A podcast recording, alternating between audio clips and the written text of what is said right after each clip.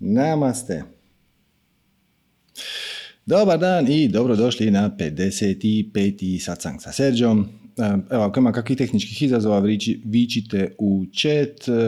Ja ga kasnije neću baš pratiti, ali evo prvih minutu, dvije, ako ima kakvih izazova, javite. I ništa, možemo početi. Danas samo ću se kratko osvrnuti na jednu hm, krivu interpretaciju našeg dijela, prvog dijela naše formule, koju sam nekako uočio da je sve prisutna, da je česta, ajmo tako reći. Ajmo za početak samo staviti našu formulu na ekran. Dakle, kaže, formula za manifestiranje. U svakom trenutku napravi ono što ti taj čas potiče najveće veselje, radoznalost, interes, uzbuđenje. Radi to najbolje što možeš, koliko god možeš, sa punim poštenjem, bez bilo kakvog inzistiranja ili ako hoćete očekivanja na bilo kojem konkretnom ishodu ili rezultatu i što god da si manifestira, pridjeli tome pozitivan predznak i iz toga ćeš izvući pozitivno iskustvo. Okay dovoljno jednostavno. e, ali, ova formula jest jednostavna, da je sklonim, ali treba je slijediti precizno, od riječi do riječi. Dakle, počnimo od prvog. U svakom času. Od svih stvari nad kojima možeš taj čas poduzeti akciju. Poduzmi akciju nad onom koja ti predstavlja najveće veselje, potiče radoznalost, tako dalje, predstavlja tvoju strast, možete to tako nazvati. Ta, ta riječ strast izgleda ne sjedi baš svakom, jer ljudi odmah zamisle se nekako ekscitirani, nekako da moraju sa zapaljenom kosom trčati po kući da bi to bila prava strast. Šta, naravno, nije, nije, nije ideja. Međutim, onaj drugi dio koji bih, odnosno ono što, što sam primijetio, e, Kažete ljudima u svakom času napravi ono što ti potiče najveće veselje. Koja je tvoja strast? I onda oni kažu, znaš šta, ja sam, recimo, odvjetnik, ali ja bi, ja bi rađe slikao. Istog časa se uključi ego. I onda počne raditi petogodišnje planove. I onda dvije rečenice kasnije ili 15 sekundi kasnije čujete komentar od te osobe, da, ja bi radije bio slikar nego odvjetnik, ali ko će sad to?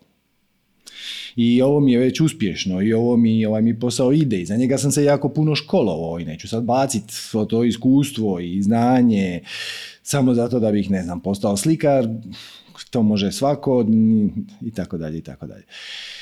Pazite ovo, u svakom času nemojte raditi petogodišnji plan.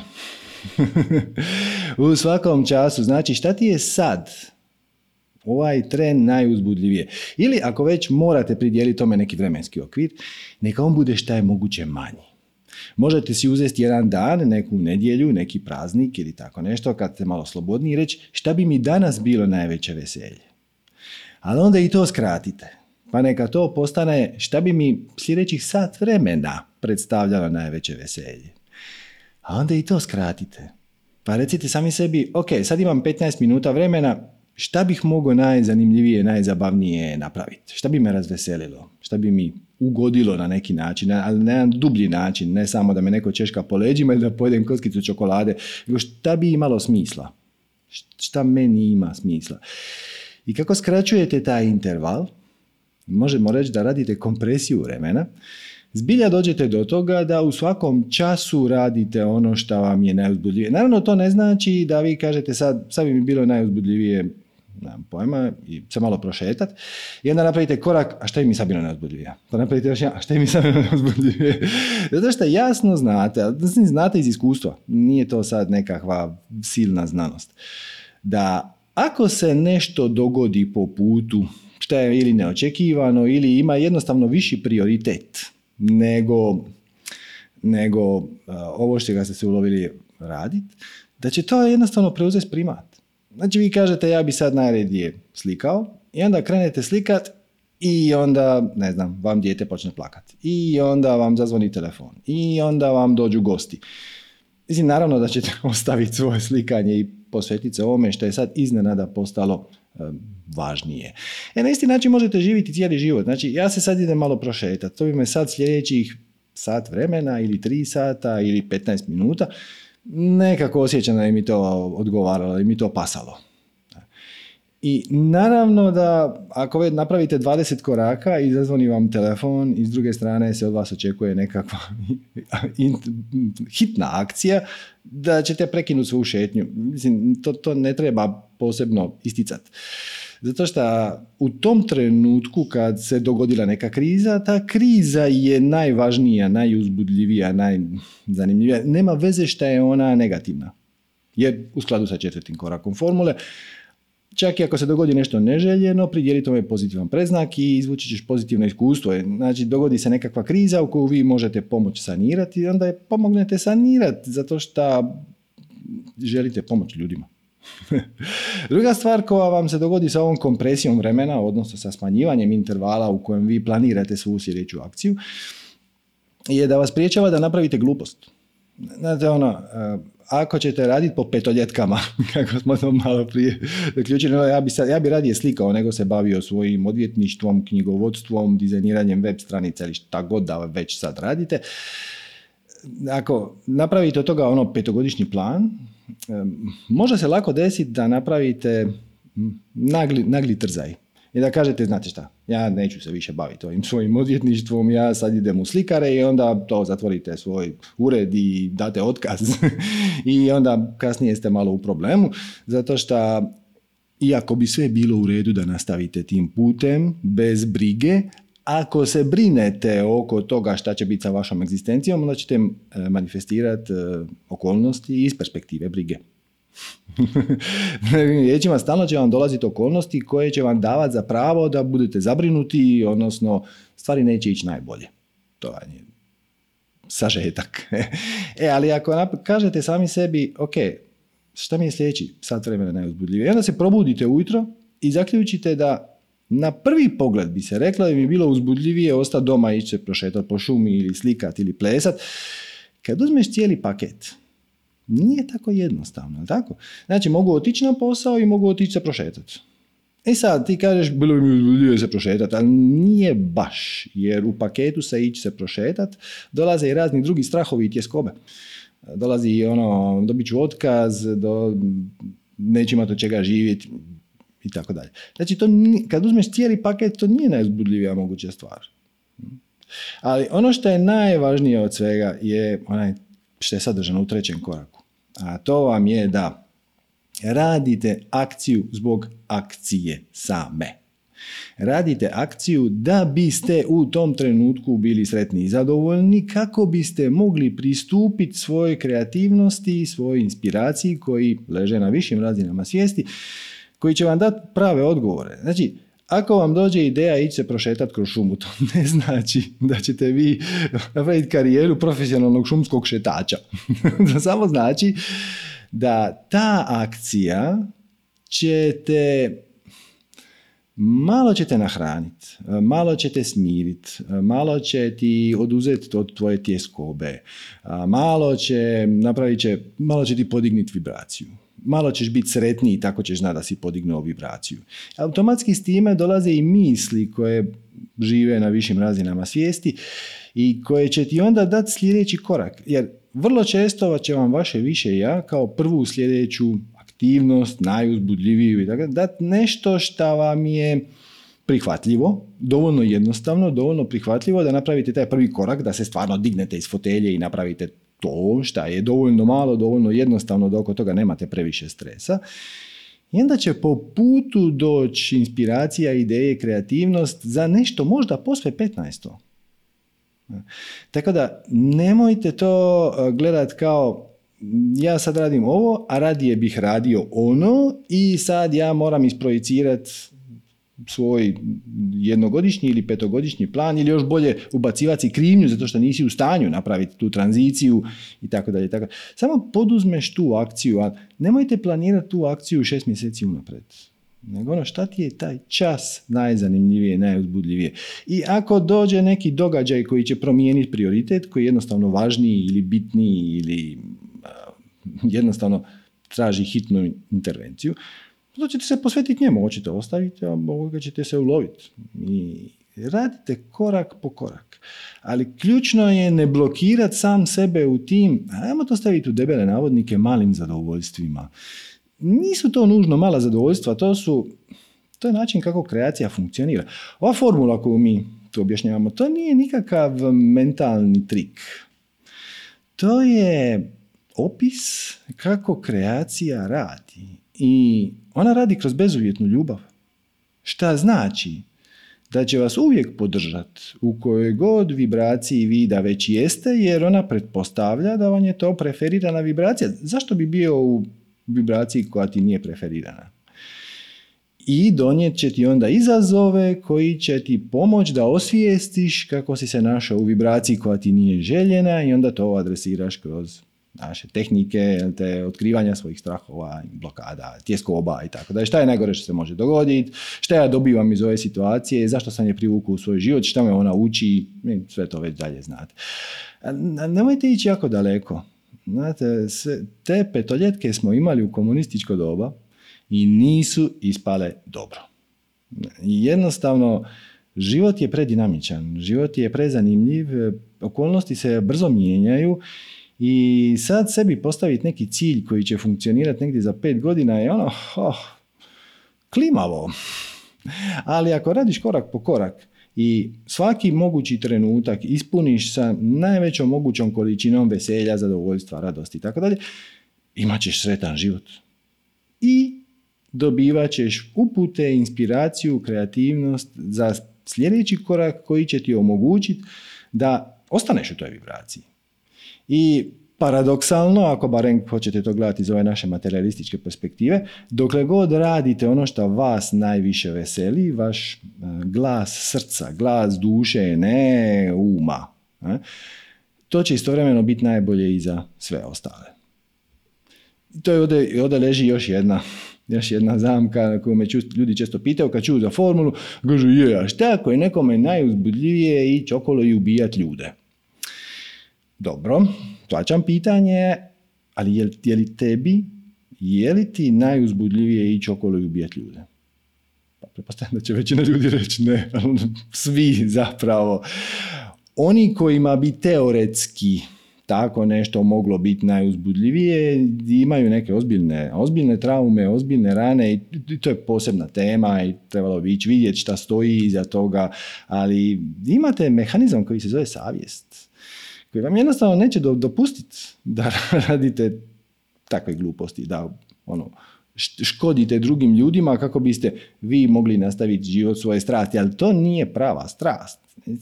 Nešto te boli iznutra, imamo empatiju. Postoje naravno ljudi, vrlo mali postotak ljudi koji nemaju empatiju. E, dugo smo ih zvali psihopati, ali onda je netko zaključio da taj izraz nije baš najsretniji i najljepši. Danas ih tipično nazivamo sociopatima. I dugo se smatralo da je to nekakva genetska genetska neka malformacija. Drugim riječima, ti nemaš ništa s time. Ne može se tu ništa promijeniti, jednostavno takav si se rodio, mama, tata, geni, lijevo, desno i tako je ispalo. Ali sva novija istraživanja pokazuju da iza svih, ali svih tih sociopata, psihopata, ljudi bez empatije, stoje neke duboke, duboke traume. Negdje u ranom djetinstvu najvjerojatnije su bili izloženi tolikom stresu da im je empatija im je bila prebolna i onda su je ugasili. Šta je ono uspjeh sam za sebe. Ugasili su je kako bi izbjegli vlastitu bol, ali jednom kad uđete u proces, zašto, šta se tu događa, na kako je to uopće moguće da je do toga došlo, dođete do nekih dubokih trauma koje se daju izliječiti. Se daju izliječiti, tako da i to pitanje, ona šta ako je moja strast ići okolo i ubijati ljudi, ne stoji.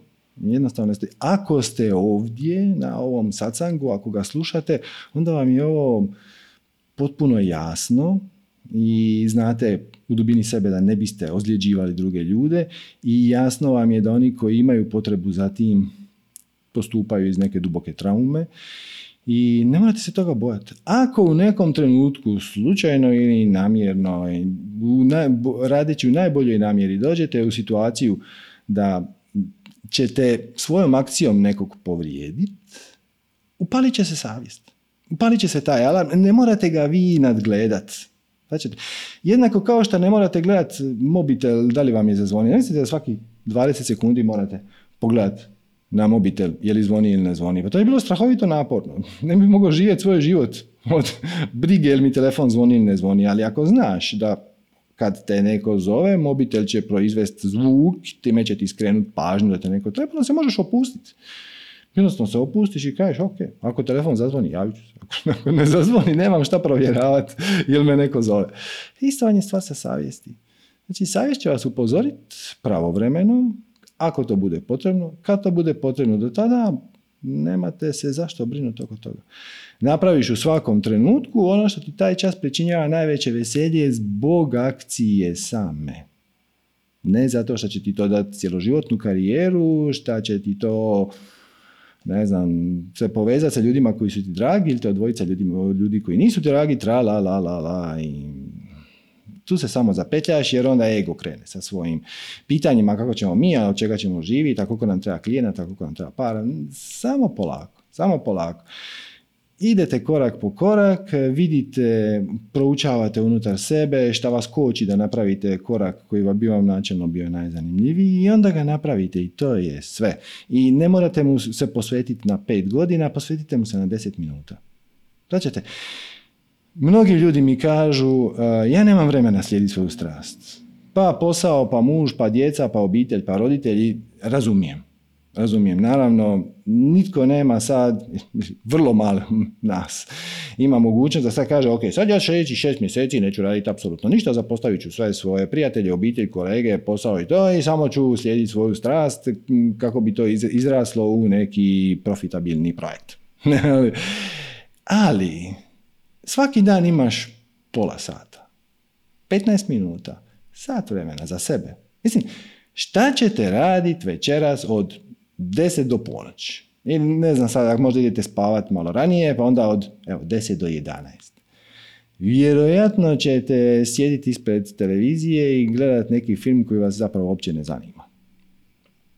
Zašto umjesto toga ne biste uzeli neku knjigu koja vam je interesantna, pogledali neki video koji vam je zanimljiv, nešto, već ako volite, ako vam je veselje svirati gitaru, uzmete malo, svirate gitaru, ne morate ga sad, s obzirom da je noć, spojiti na veliko pojačalo, nafrljiti, probuditi sve susjede. Možeš nešto lagano tandrkat, možeš proučiti neki program koji, kompjuterski, koji će ti pomoći da slijediš svoju strast.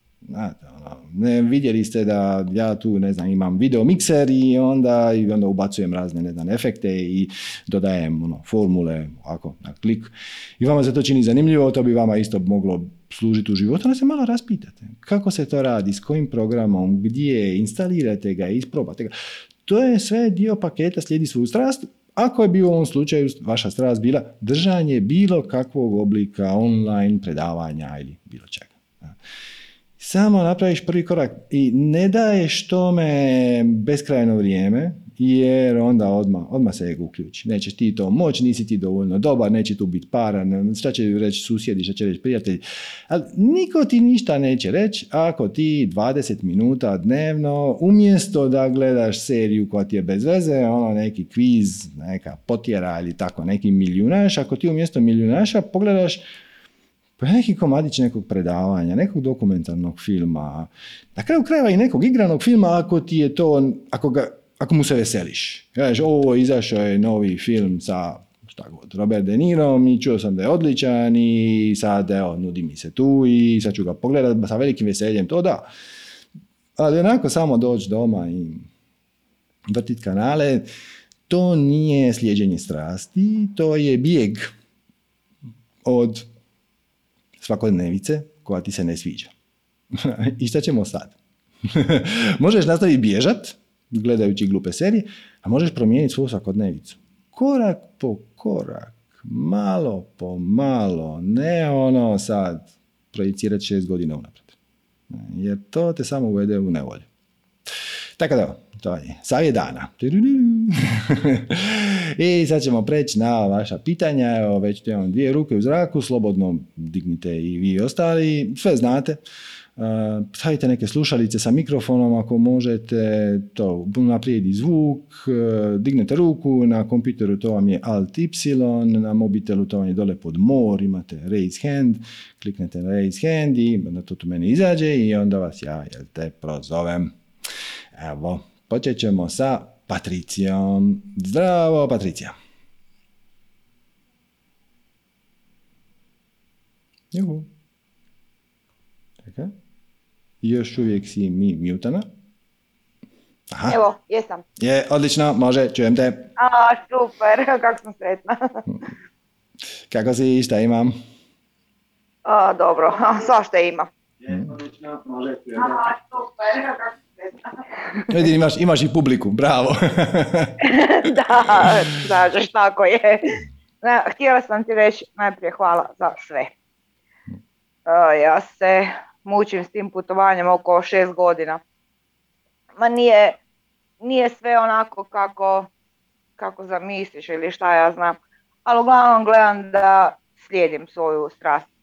I sve sam promijenila što se može promijeniti. Posao, posao mi je super. Baš, baš se veselim tome što radim. Dobro, zašto se onda mučiš? sam. E, sada ti kažem. Mhm. Znači, odselila sam, sve sam promijenila. I onda, kad bi trebalo biti ono sve lijepo i dobro, onda mi se desi sinu, ružna dijagnoza, ima multiplu sklerozu. Mislim, dobro je, stvarno dobro je. Ali u tom trenutku, znači kad smo to doznali, ja nisam e, mogla nikako dati recimo tome neki pozitivan preznak. Stvarno nisam, znači otplakala sam ne znam, dva, tri mjeseca. Sad je dobro i sad je bolje. I mislim da mi je to veliki izazov. Kad se nešto desi, nekako to prihvatiti kao ok, može biti uvijek nešto još teže. Ili... Razumiješ šta mislim? Razumijem, ali to nije, to nije da, da tome pozitivan preznak. Nije pozitivan preznak, uvijek može gore.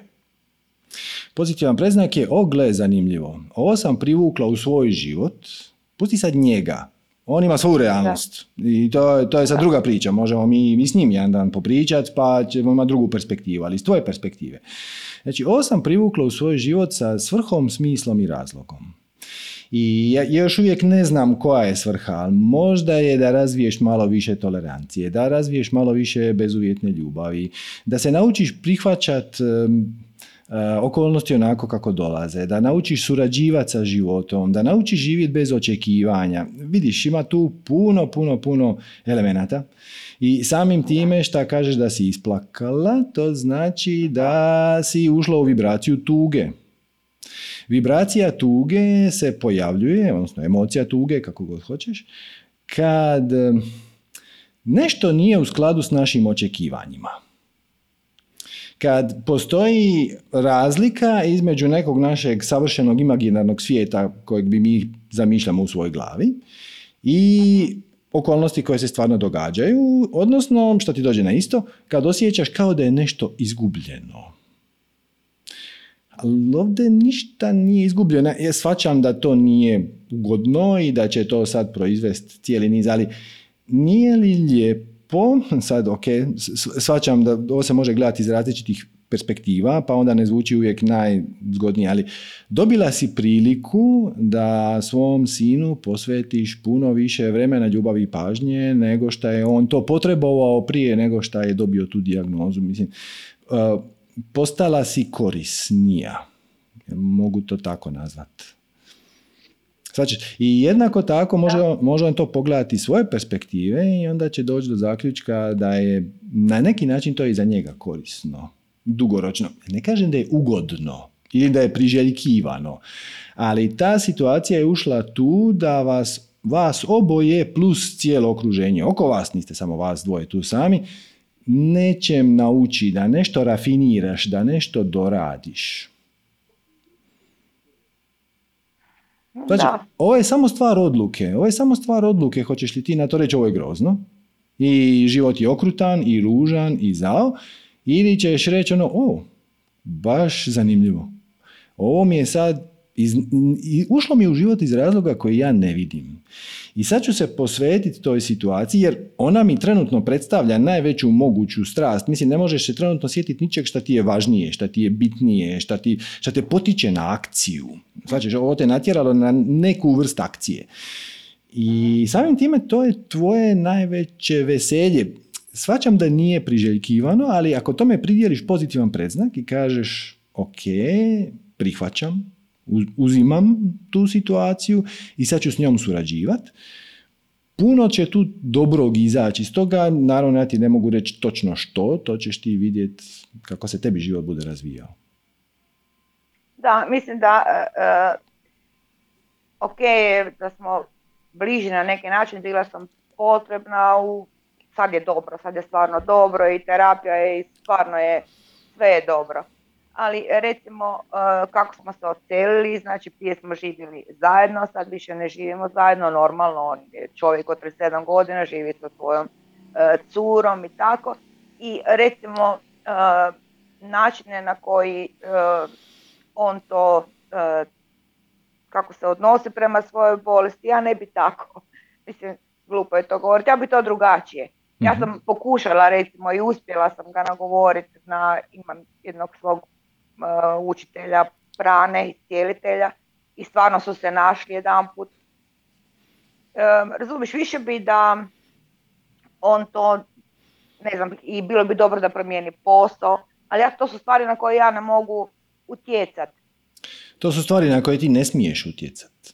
Da, ne Ti možeš sugerirati. To je skroz u redu. Ti možeš ponuditi e, ideju, možeš ponuditi svoj osobni primjer, to je sve ok. Ali svako od nas ima svoj put. I ako on to odbija, i svačam, svačam što ti pričaš. Znači, tvoj sustav uvjerenja i njegov sustav uvjerenja su različiti. Različito. Okay. Ali evo, već smo naišli na prvu točku um, šta te ova situacija došla naučiti. A to je malo tolerancije, malo više prihvaćanja, malo više bezuvjetne ljubavi. Mislim, naravno, to sad ne znači da sad će neko reći ono bezuvjetna ljubav imam je ja na pregršt e, samim time što ga nisam odbacila time što je ono neću ga ja voljeti manje zato što je on odlučio ići drugim putem. Ali ipak se pojavilo, ne. e, ali ipak se pojavilo neko prosuđivanje. Ja bi to drugačije, ja se ne slažem s time kako on to... E, to su te stvari koje nas ovakve e, ekstremne situacije dođu naučiti. I ako ih prihvatiš... Ja mislim da... Ne, ne, Mislim da puno toga sam uh, postigla u tih šest godina, stvarno je neke svoje, šta znam, panike i svašta nešto, ali prosuđivanje uh, ljudima koji su blizu mene, znači ja sam probala onaj tvoj eksperiment jedan dan kad sam bila jako, jako, nije tvoj, ne znam, mhm. kad sam bila jako, jako tužna i ljuta, ja sam sjedila na jednom mjestu, gledala kako ljudi prolaze, gledala ih bez prosuđivanja i za jedno deset minuta ja sam se tako smijala. Mhm. To je super, to radi. Ali s ljudima koji su mi blizu, s mojim partnerom, s mojim uh, sinom, ne ide. I zato si, dobi... uvijek... zato si dobila tu lekciju. Znači, jesi bila za nju spremna? Znači, za takvu lekciju nisu spremni ljudi koji nisu nikad osvijestili da ih prosuđivanje vodi u patnju. Jer oni samo uzmu to kao dokaz da je život grozan i okrutan i da je svemir protiv njih ili kako god to žele formulirati, da je Bog zao ili da je kreacija bla bla, ne, nepravedna i, tako, i zašto se loše stvari događaju dobrim ljudima i tako dalje i tako dalje. E, ali ti koja si osvijestila da je prosuđivanje zlo, ova ti je situacija pomogla da odeš još korak dalje. Da vidiš da je sve to divno i krasno dok su to nepoznati ljudi, dok su to neke ribice u akvariju, ali kad ti je neko blizak, onda je skroz druga stvar. Tako da, da to, to je lekcija... Teško, teško izvedivo, da. Nije uopće. Nije uopće, to je samo uvjerenje. E sad, ne kažem da je to uvjerenje lako za obić, ne kažem da je to uvjerenje, mislim, treba na tome raditi. Ali kad doista se povežeš sa svojim srcem, vidit ćeš da je posve sve jedno. Jer nema nikakve razlike između potpuno nepoznate osobe i tvog vlastitog sina. Svi smo mi jedno. Svačaš? Znači, ovaj cijeli svemir je jedan veliki organizam. Mi smo integralni dijelovi njega. I zlo koje se dogodi nekom ko nam je blizak, više boli od onog kojeg se dogodi nekog ne poznamo, ali u šire slici je potpuno svejedno. Potpuno je svejedno prihvatiti patnju ili ne reagirati na patnju bližih, najbližih ili ne reagirati na patnju koja se događa dvije i po tisuće kilometara dalje gdje neki ljudi pucaju jedni na druge. Posve je svejedno. Ja moram svoje uvjerenja onda riješiti. Pa gle, zapravo samo trebaš malo vjere, malo povjerenja. Malo povjerenja u kreaciju, znači nije ovo došlo uzalud.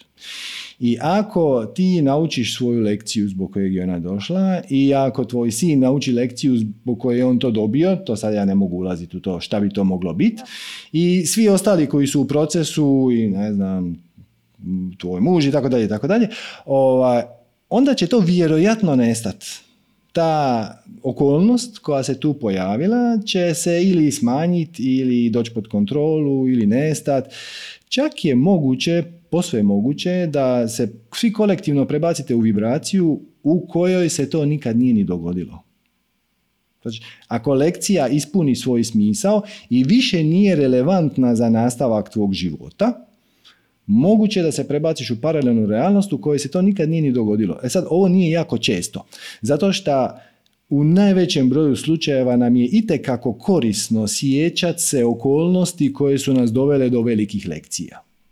U ovom slučaju tvoja velika lekcija je da nema nikakve bitne razlike, ne, ne nikakve bitne, nego nikakve razlike između patnje koju priživljavaju naši najbliži i patnje koju proživljava neko za kog ni ne znaš da postoji. To je sve jedna cijelina. I kad, znaš kako je to majka Tereza jako lijepo rekla? Kaže, ovaj, najveći problem čovječanstva je što svi mi povlačimo granicu obitelji preblizu. Znači, svi bi mi da ono, budemo sretni, veseli, zadovoljni, ali jednako tako i naš sin, i partner, i mama, i tata, i tako da, jer to je naša obitelj. Onda ćemo ponekad u tu obitelj uključiti najbliže prijatelje i za njih ćemo se brinuti. Onda ćemo ponekad u tu obitelj uključiti i neke ljude koji su nam korisni. Pa ono, neki oni žive jer oni su nam korisni, nisu nam možda puno drage, ali su nam korisni. Onda ćemo u tu obitelj uključiti i kućne ljubimce ali koliko god da uključuješ, to je sve, na kraju se svede na ono, dvije šake bića. Ajde, proširi definiciju obitelji. Pomakni obitelj prvo na cijeli kontinent, a onda na cijeli svijet, a onda zaokruži sa idejom obitelji, sa konceptom obitelji cijeli svemir. I onda će se stvari početi slagati. Zato što najveći problem te čovječanstva je što mi povlačimo granicu obitelji preblizu ajde odmakni je. Ajde makni je 50 tisuća kilometara ako, ako možeš, to je bilo najbolje. Ako ne možeš, makni je ono na, za početak na cijelu zgradu u kojoj živiš, pa onda na cijelo susjedstvo, pa onda na cijeli grad, pa onda na cijelu svoju naciju, pa onda na susjede, pa onda na cijeli kontinent i onda život izgleda skroz drugačije. Da, da, ovo je bilo teško. Mislim, ja sam imala osjećaj krivnje, u jednom trenutku sam mislila da sam ja sa tim, tim svojim promjenama nekako utjecala na to njegovo zdravlje, svašta nešto. To sam s vremenom maknula jer ne može biti to mhm. tako. Mhm. Briga ostaje uvijek, brigu se ne mogu, znam da nema nikakvog smisla, mislim brinut o čemu ću brinuti na kraju i od sve one brige u početku te dijagnoze sad je super, ništa od to okay, o čemu okay. se nam brigala se nije ni desilo. Ali odakle dolazi, lošije. odakle dolazi briga? Ja izmaštam gluposti. Da, da, da, da, da, da. Znači, briga je, kako smo to, u redefiniranju realnosti se kaže da je briga zlouporaba mašte. Ali ajmo, ajmo otići još korak dalje i istu, istu stvar reći, ali malo, malo snažnije poentirati. A to je da je briga korištenje sve svoje moći manifestacije, kako bi manifestirao ono što ne želiš. Znači, brinut se nije samo nekorisno u smislu kao ono, malo je neugodno, ali bilo bi bolje da to ne radim, ali šta ću. Nego je, upravo je kontraproduktivno. Znači, ti dok se brineš, bivaš u vibraciji brige i onda privlačiš na sebe druge okolnosti koje će te podržati u tome da se brineš. događat će se još više i više stvari oko kojih će se trebati brinuti. E, ali možeš to prekinut na jedan jednostavan način. A to je vjerom, potpunom vjerom, kao povjerenjem, ne kao religijom. Jako, dođe na isto na kraju. Znači, potpunom vjerom da se to dogodilo za neko dobro. Da će to na neki način biti tebi i tvom sinu bitna lekcija koja ako je prihvatiš kao lekciju će te unaprijediti. A ako, se, ako je se budeš opirala, postajat će sve neugodnije i neugodnije, može se na kraju to nekako ispetljati da to sve na kraju bude dobro, ali ako nisi riješila korijen, onda će se vratiti natrag u nekom drugom obliku. Dogodit će se neka druga okolnost. Možda neće biti bolest, možda će biti sad da ne izmišljam nikakve katastrofe, ali ono, potres. E, nije bitno. Ovaj, koji ćete na još malo tvrđi način, na još malo jasniji, plastičniji način pokazati zapravo kako svemir funkcionira i kako on uvijek na tvojoj strani, uvijek ti drži leđa i servira ti lekcije kako bi ti uočila svoja vlastita ograničenja i prevazišla ih. I to je to. To je, uvijek nas vodi prema bezuvjetnoj ljubavi, prema prihvaćanju, prema povjerenju, e, prema konceptu suradnje sa životom, a ne borbe sa okolnostima. Sve u svemu treba imati više povjerenja. Treba raditi na tome. Da, raditi na tome. Znači, u početku radiš na tome. U početku uočavaš da stvarno okolnosti, ovo što mi se dogodilo pred šest mjeseci, onda je izgledalo kao strašna nepremostiva stvar, ali evo sad kad se to nekako razmrsilo, zahvalna sam na tom iskustvu. To je u početku. E, ali u jednom trenutku treba napraviti skok Uh, Englezi to zovu leap of faith. Mi bi mogli napraviti iskorak povjerenja, skok povjerenja, jer ove dvije priče, znači priča u kojoj smo svi mi separirani, odvojeni i tako dalje, u kojoj živi naše društvo, i priča u kojoj smo svi mi jedno, su konzistentne same za sebe. Ne možeš imati poluvjeru. Ako imaš poluvjeru ili 95% vjere, to znači da još uvijek sumnjaš. A ako sumnjaš, to nije potpuna vjera. Opet će ti dozvat e, brigu, opet će ti dozvat a šta ako se dogodi ovo, a šta ako se dogodi ono, opet ćeš pokušavati kontrolirati vanjske okolnosti, opet ćeš pokušavati izbjeći neugodu, a ići prema ugodi i onda se ljutit kad ne ispadne kako treba i ako ispadne kako si htio, onda ono je, je, znaš šta, ali treba ostati biti oprezan jer ono, ko se danas smije, sutra plaće i, takve gluposti. To su sve gluposti. Jednostavno odlučiš. To je stvar odluke. Odlučiš da ćeš živjeti život iz prizme, iz perspektive povjerenja prema kreaciji. I kažem, u početku pomaže imati male primjere, pa onda uočavati, pa očistiti svoja uvjerenja, to je proces, ali on te neće odvesti više od 50% povjerenja, sad sam ovo lupio. E, da bi došla u stanje čiste povjerenja, šta te, šta te vodi u stanje čistog služenja, šta te vodi u stanje praćenja bez ikakvog napora svog spiritualnog puta, u jednom trenutku samo treba reći ja ću od sada živjet kao da mi sve mi stalno drži leđa. I po četvrtom koraku formule ako se dogodi nešto neželjeno, ja ću tome dati pozitivan predznak. I ne ideš natrag.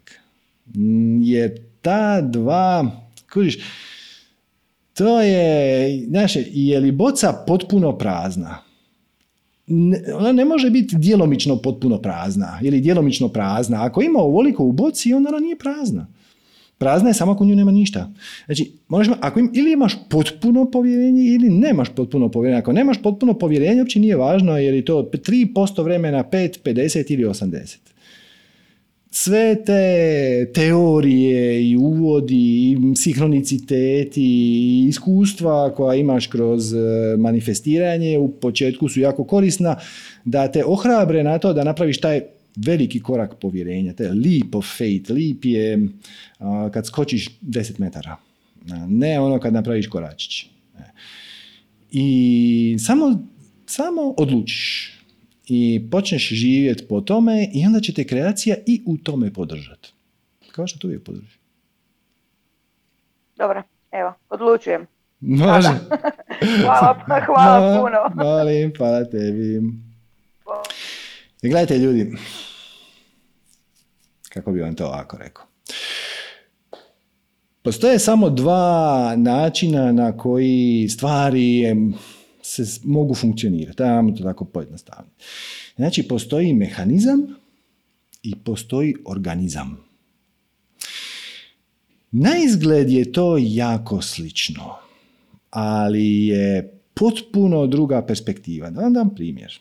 Znači, mehanizam je nešto što nastaje spajanjem dijelova izvana. Znači, vaš auto, na primjer, je jedan tipičan mehanizam.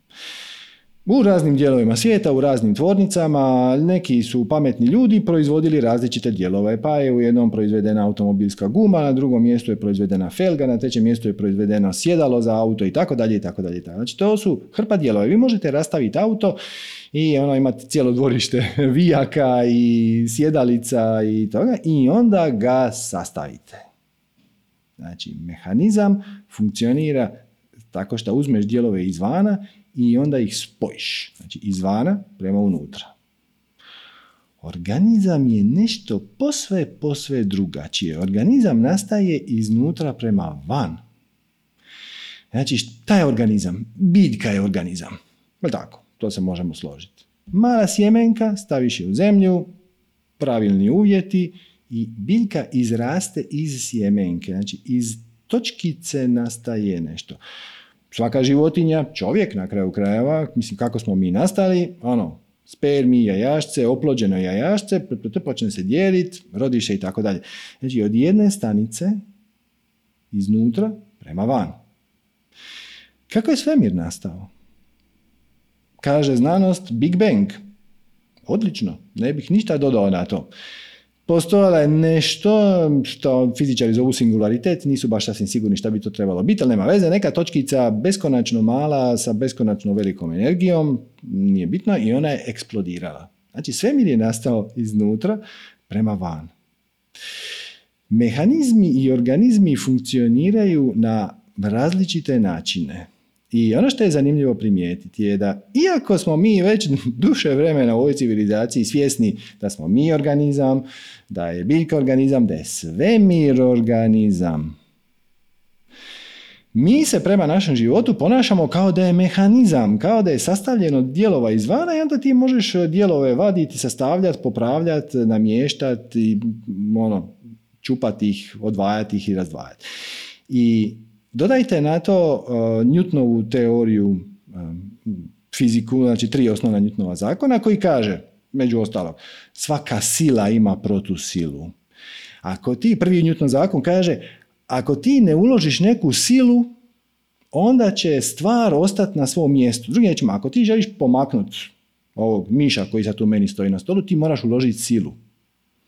Dokle god neka sila se ne dogodi, to može biti tako što će neko nakriviti stol, pa će gravitacija napraviti posao, nije važno. A dokle god ti ne uložiš neku silu, ništa se neće promijeniti. Okay? I onda još na to svaka sila koju ti ulažeš ima i protusilu. Vraća ti natrag. I mi smo odvojeni od prirode mi smo odvojeni od svemira. U svemiru nema nikakve inteligencije. Sve što se događa, lete komete, sunce sija, zemlja se vrti oko sunca, mjesec se vrti oko zemlje, sva ta čudesa. To se sve, to je sve posljedica nekih vanjskih sila.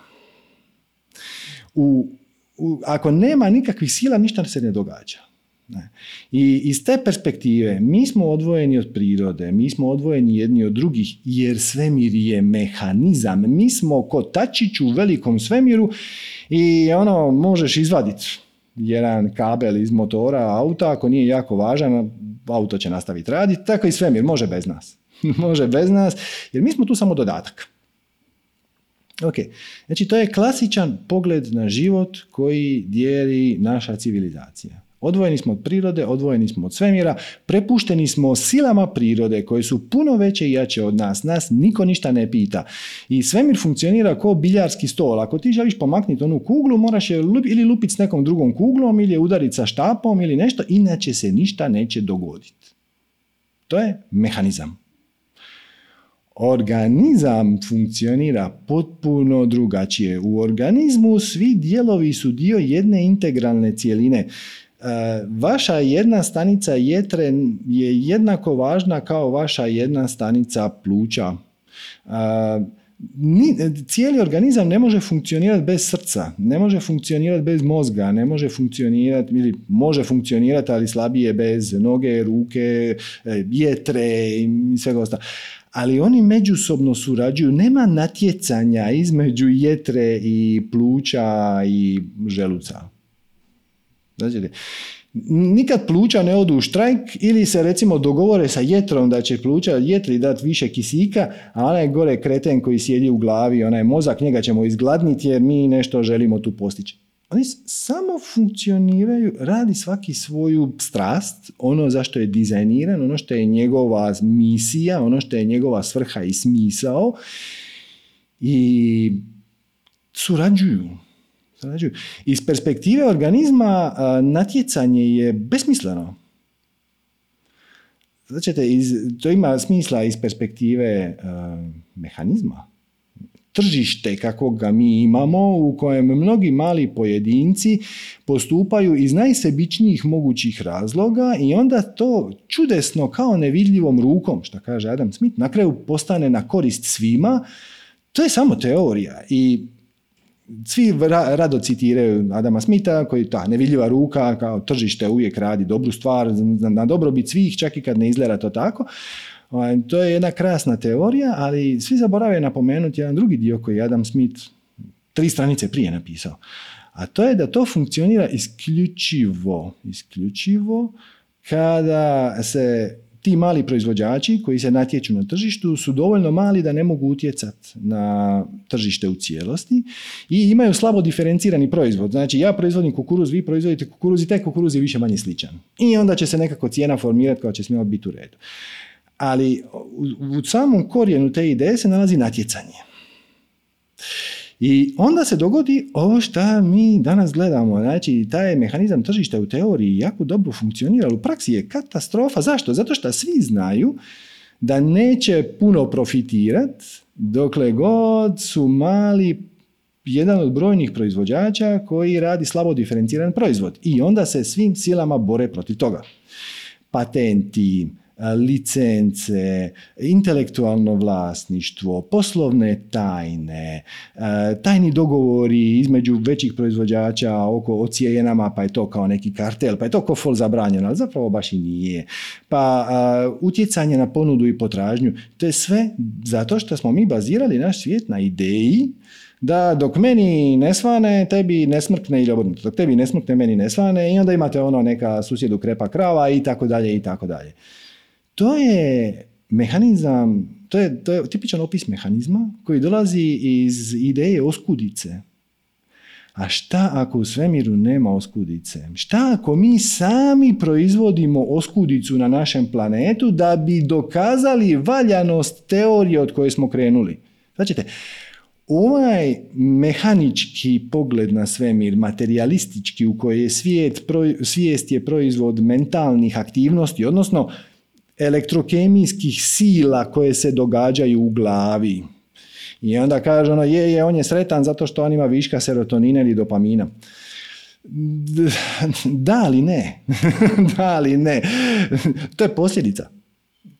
Imati serotonin je posljedica toga što si ti sretan. Sve, je, sve smo okrenuli na opačke. Svemir je obilan i nema potrebe da se natječemo međusobno jer je to jedan organizam. E sad se vratimo na početak. Šta je organizam? Ok, ja sam organizam, vi ste organizam, ali svemir je organizam. Nema nikakvog smisla boriti se protiv nečega što je priroda već uredila. Samo se prepustiš tome da tvoja svrha i smisao, kompas za tvoju svrhu i smisao je u tvom srcu. Da ti već znaš šta je tvoja svrha i smisao. I onda pronalaziš zaostala uvjerenja koja su došla iz doba kad smo mi smatrali da je svemir mehanizam koji te spričavaju da odeš u drugu krajnost. Ali ono što je bitno, ova dva pogleda na svijet su samo osnažujući. Ne možeš krenuti od perspektive da je svemir mehanizam i onda kroz dugi slijed uzročno-posljedičnih veza u jednom trenutku zaključiti da, znaš šta, ipak je organizam i sad ću ja živjeti u skladu s time. Jer se inače nađete između dva svijeta u takozvanom propuhu koji zvuči dobro, ali nikome ne pomaže. Evo vam par primjera. Mi smo se odvojili od prirode, moramo se vratiti prirodi. Nemaš se ti šta vraćat prirodi, ti jesi priroda. Značaš? Onda lisicu moramo vratiti šumi. Mislim, lisici je mjesto u šumi, a ako je neko uzeo lisicu i stavio je u kavez, da je stavio u zoološki vrt, lisica s tim nije presretna. Znači, njeno mjesto je u šumi. Mi smo dio prirode, nismo mi povezani s prirodom, nismo mi povezani jedni s drugima. Mi smo jedna cijelina koja ne završava sa ovim planetom. koja se vaše granice, nema vaših granica. To je, to je isti jedan zen koan. Ono. Sjedni i razmisli, pronađi svoje granice. Možeš u prostoru, a možeš i u vremenu. Vremenu još zabavnije. Znači, Zen Koan kaže koje je bilo tvoje lice prije nego što si se rodio. Ti kažeš, a, kakve to smisla ima. A dobro, ali vidjeti. Znači, kako si se ti rodio? Pa ti si se rodio kao posljedice toga što ste mama i tata voljeli i tralala. Kako, odakle su oni došli? Pa, i oni su imali svoje roditelje. Ok, odakle su oni došli? Odakle su oni došli, odakle su oni došli? Gdje je tvoj početak? Tvoj početak nema ga. Tvoj početak je nije niti u onim prvim bakterijama koje su se nekako dogodile pred 3 milijarde godine, tako nešto. I te bakterije su došle od nekud. I, i one su za, za doći tu trebale planet koji će ih podržati, to je ovaj planet na kojem smo mi sad. A i taj planet je nastao od nekud, od nekog građevnog materijala, od šta zna, nekog eksplodiranog sunca ili ne, nešto. Znači, ti nemaš granice ni u vremenu, ni u prostoru. Možeš, sad smo išli u prošlost, možeš ići u budućnost. Ovo što ja sad pričam će možda nekome pomoći za 750 godina. Sumnjam da će YouTube funkcionirati za 750 godina, barem ne na ovaj način kako mi to sad radimo ili Zoom, ja, da, ali ako vas ovo potakne da vi promijenite svoj život, da zbilja počnete slijediti svoju strast, pa onda to znanje prenesete na svoju djecu. Pa onda vaša djeca to prenesu na svoju djecu. Jedna rečenica izgovorena na u pravom trenutku na pravom mjestu, to može biti ode na satsangu, može biti jednako tako i da vam prijatelj nešto onako usput spomene, da šta vas promijeni, da natjera da promijenite perspektivu. Može imati reperkusije beskonačnost u budućnost, ali opet jednako tako kao što to funkcionira kroz vrijeme, to funkcionira i kroz prostor. Da li je koža fizička granica tvog tijela? Ona nije baš. Mislim, jer možeš ovako lijepo ispružite ruke, sad to ne mogu, ovako ispružite ruke i napravite ovako 15 puta. Znači, radite ovo sam ovako, ovako ga preklapate. Znači, ne, ne stišćete šaku, nego baš preklopite. Jedno 15 puta. Ako preklopite, možete odmah. 20, nije važno. I onda osjetite kod imate kuglu između svojih ruku. Kod da je tu nešto, i nešto je. Aktivirali ste svoje male čakre na rukama, i postoji neka energija tu. Drugim riječima, tvoje tijelo ne završava sa kožom. I onda možeš, naravno, onda možeš ići gledati odakle dolaze atomi koji su u tvom tijelu, pa onda shvatiš da osim vodika zapravo kreacija nije napravila ništa drugo u početku, sve ostalo su dijelovi supernove. Znači vodik se spoji u sunce, onda sunce gori, gori, gori, u jednom trenutku eksplodira, u trenutku eksplozije zvijezde događa se atomska, odnosno nuklearna fuzija i tako je izašao element atom željeza koji se sad nalazi u tvojim crvenim krvnim zrncima, zbog čega ti možeš disati. Svađate, nemaš granica Sve je jedno, sve je povezano. Ne kao sve jedno je, nego sve je jedno. Ne kao sve je povezano, nego jedno je samo izgleda kao da nije. Izgleda kao da smo odvojeni. E, između ovog pogleda mehanizam i ovog pogleda organizam postoji provalija. I u početku, naravno, kažem u početku, to je početak može potrajati 10 godina. Ti se nekako uvjeravaš i dekondicioniraš da počneš promatrati svijet kao jednotu, ali u jednom trenutku samo moraš napraviti taj skok. I kažeš, meni je dosta onoga.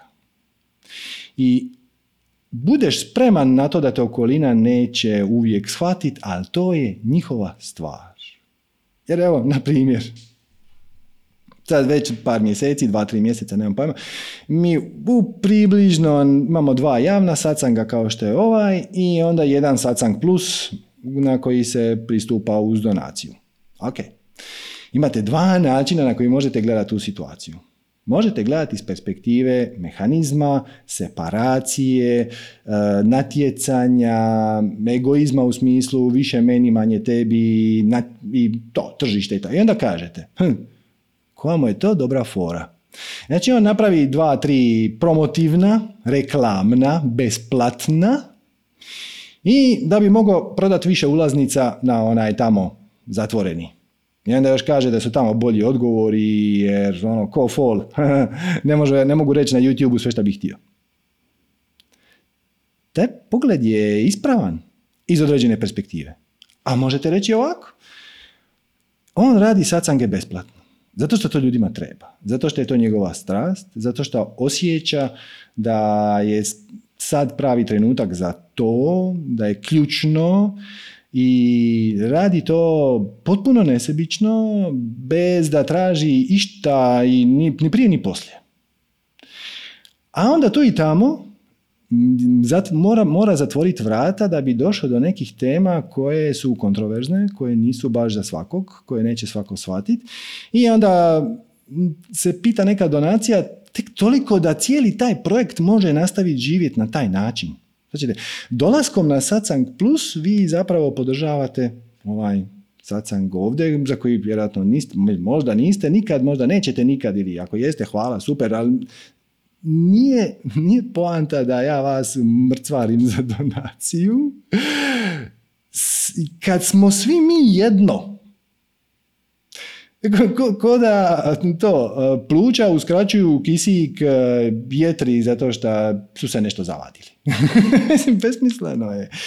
I jedan i drugi pogled se vrlo lako mogu braniti i vrlo ih je teško srušiti a pogotovo je teško uvjeriti nekog koji je u onom drugom stanju da je zapravo situacija ova prva. Znači kad mi neko kaže ono, a, koliko ti dobru foru radiš, ti napraviš dva, tri promotivna i onda im naplatiš. Onda ja kažem ono, e, šta, mislim, probao sam, probao sam ljudima uvjeriti, ja, ja rečeno, pa ne baš tako, ja ti zapravo radim sve besplatno, ali sam uočio da na Balkanu iz nekog razloga ljudi više vole donirati za nešto nego ono tek tako. Ako im kažeš donirajte kad stignete, to kod se s nekim ljudima radi, s nekim ne radi, ali ako im kažeš ono, e, gle, daću ti ovaj čep za 10 eura i to će me podržati, bez obzira što taj njima čep ne treba, oni će to napraviti. I to je oblik prilagođavanja kolektivnom uvjerenju koje mi se držimo na Balkanu i to je ok. To je ok. To je put, to je korak prema onom drugom svijetu. I samo držiš se svog, potpuno živiš iz perspektive povjerenja i kad neko dođe i pokušavate uvući u svoju priču koja je iz onog starog doba, to je separacija, natjecanje i tako dalje, pokušaš ponuditi drugu perspektivu, ako oni kažu, eh, meni si naša prodavati priču, ti kažeš ha, ha, ha, je, je, je. To je to. A inače, možda ste primijetili, da ovaj, su se ovi sacanci malo učestali. Znači mi kad smo krenuli sa sacancima prije dvije godine, to je više bio jedan mjesečno. Pa je onda postalo jedan svaka tri tjedna. Pa je onda postao pa skoro svaki drugi tjedan. Pa je onda postalo svaki desetak, 15 dana, sad je pa praktički svaki vikend najčešće, ali dobro, praktički svaki tjedan. to je isto nešto što dolazi iznutra. Do, postoji neka potreba koja se dogodila u svemiru, odnosno u našoj civilizaciji, e, kao da vrijeme ističe. I primijetite, svi spiritualni učitelji su, ako ih pratite, ako ste se priplatili na njihove mailing liste, i svi su podivljali. Rupert Spira, recimo njega pratim, on je do pred godinu dana objavljivao jedan kratki video iz nekog svog saksanga petkom. Znači jednom tjedno par minuta. Sad je skoro, to prešlo skoro svaki dan. Tole isto tako, skoro svaki dan objavljuje nešto. Sad guru, Muđi, pa čak i Greg Braden, koji nije nužno spiritualni učitelj, ali je na granici to je nekakva spiritualna znanost, znači isto upada u ovu kategoriju, apsolutno. On isto trči po svijetu, radi predavanje, objavljuje snimke, radi izlete na Machu Picchu i tako dalje. Nešto se mijenja. Nešto se mijenja u kolektivu i ja ne mogu uprit prstom. Ja samo osjećam potrebu da češće budem vama na usluzi ajmo to tako nazvati. I ako ste ako odgađate s time da krenete slijediti svoju strast, ako odgađate to da se bacite malo u nepoznato, ako čekate znak svemira da vas, da vam da jasan sinkronicitet da krenete, evo ga, Evo znak.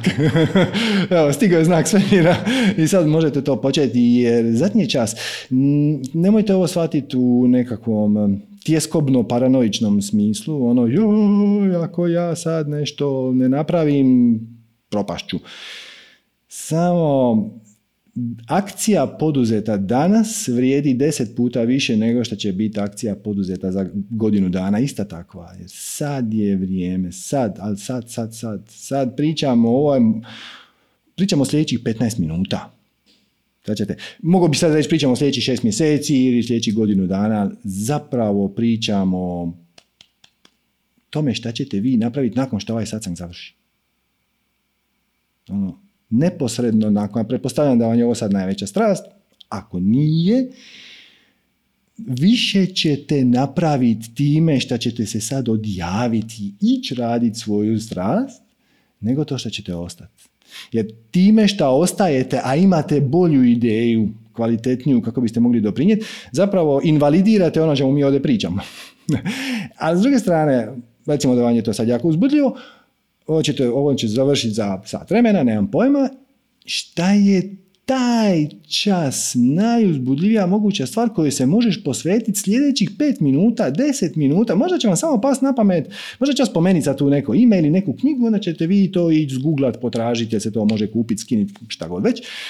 Ok, i onda kad si naručio tu knjigu, šta je onda najuzbudljivija moguća stvar? Pa znaš šta, malo sam gladan, a vidim da i djeca nešto tamo, ide ja spremiti neku večeru i napraviš je iz ljubavi. I onda kad završi ta večera, što je najuzbudljivija moguća stvar? Mislim, možda bi se sad najrađe išao prošeta po šumi, ali znaš šta, malo je mrak i malo je hladno, a ovdje je prljavo suđe. Mogu bi oprat suđe, to je, osjećam kao potrebu iznutra. Samo pratiš, samo pratiš korak po korak i investiraš male količinu vremena. Naravno da ako kažeš sad ću ja 15 minuta slikat i onda se zalaufaš i skreneti i upadneš u taj flow i super ti je i zaboraviš na vrijeme i ništa se vani ne događa šta traži tvoju pažnju, dođeš do slikat 3 sata ili 5 ili 8, dokle god nešto drugo ne postane uzbudljivije, uključivo ići spavat. to je sve. To je sve. Ideja je biti radostan, bit vesel zbog radosti same, jer to te spaja sa tvojim istinskim bićem. To je tvoja navigacija. Nisi ti radostan zato što je to egoizam, ne nešto i sad neka svi drugi pate i ja idem na masažu. Ok, ako je to najuzbudljivija moguća stvar nemaš nikakvih kočnica iznutra i nudi ti se ta opcija, idi. Sve u redu da pače. Da. Ali ako ćeš otići tamo i onda se mučit zato što je trebalo nešto napraviti drugo, neka druga situacija je zahtijevalo te, onda to nije to. Ciljaš na emociju, na vibraciju, na senzaciju, šta god hoće. Ne ciljaš na akciju. Ne dopustite umu da vas zavara. Ono, bit će puno bolje ako ja sad, svijet će mi biti zahvalan Ako ja sad napravim novi blog post, ne da mi se, ali moram jer to je moja misija. Ne, nije. to si ti samo iskonstruirao. Ako ti je to najuzbudljivije, da. I nemoj uopće mislit, ko će to vidjeti? Hoće li biti komentara, pozitivnih, negativnih, ako je to izašlo iz tvog srca, ti si htio nešto napisati na Facebook post, bez veze, nije bitno. Samo napravi. I to je sve. Ne može biti jednostavnije. Ono što te spriječava je ovo star, stari mentalni sklop koji je utemeljen na separaciji, na ideji sila i protusila i mehanizma u kojem si ti mali jadni kotačić, svemir uopće nije briga za tebe e, i u najboljem mogućem slučaju ćeš se nekako provući kroz život onako neozlijeđen, tako što ćeš stati ispod radara i pravit ćeš se da te nema.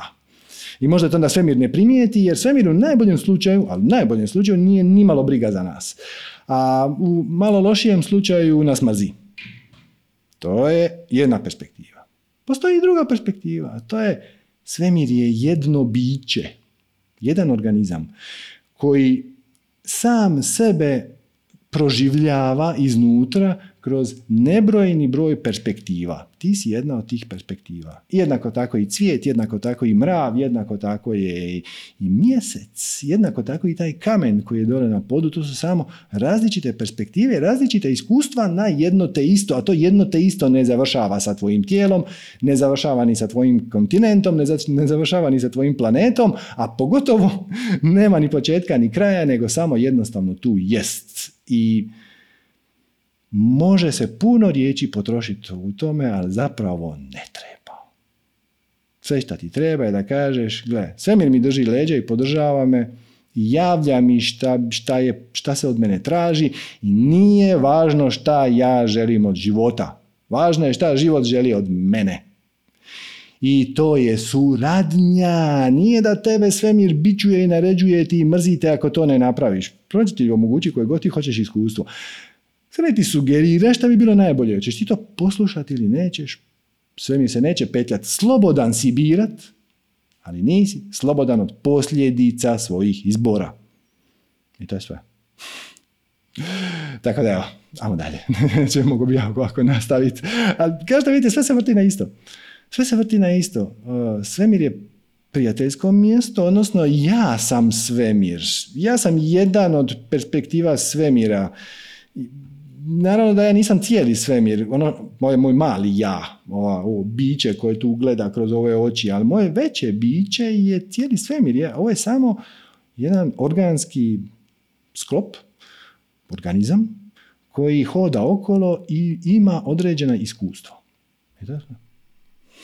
I ta iskustva mogu biti ugodna i neugodna, ali uvijek su edukativna i uvijek su, ako, ako ih slušaš, svoje srce na koristi tebi i drugima.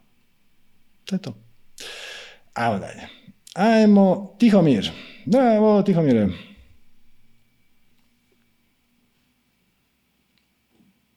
Halo, Tihomir. Ok, Tihomir se ne javlja.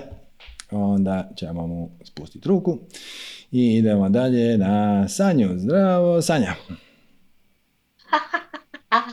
evo ja, evo ja, ajde na večeru. da, Slatki kupus na salatu. Može, super. Sa domaćim maslinovim muljem i limunom. Zvuči sjajno. Jel da? Da. ja sam zaboravila što te moram pitati.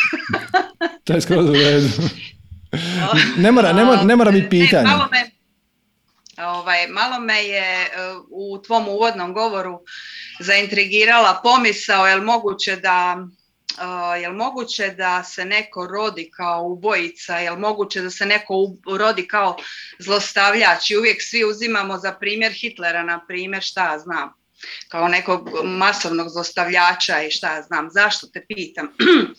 Zato što ja sam dijete koje je sedam, sa sedam mjeseci je ostala bez roditelja i u nekim trenucima su se pojavili u mom, razveli su se, pojavili su se u mom životu i živjela sam jedan okrutan život i sa jednim i sa drugim, što ne bih sada pričala. Nije meni bet, samo da ne davim bez veze, to sam ja proživjela, prožvakala, izgradila se, mm, oprostila.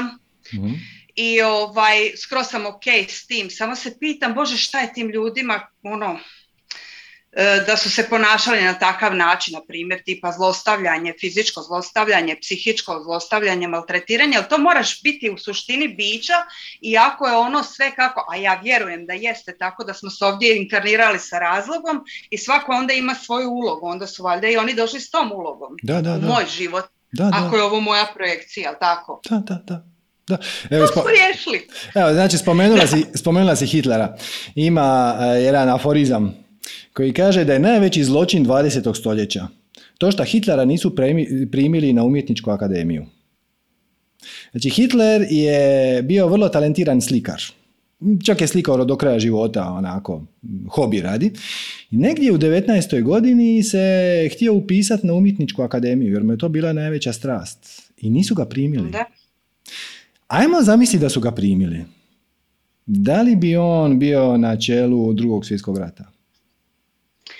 Pa u ovoj našem, u, ovom, u ovoj našoj, kako se to kaže, paralelnoj realnosti, vjerojatno bi bio skroz netko drugi, ne? Da, da, bio bi skroz neko drugi.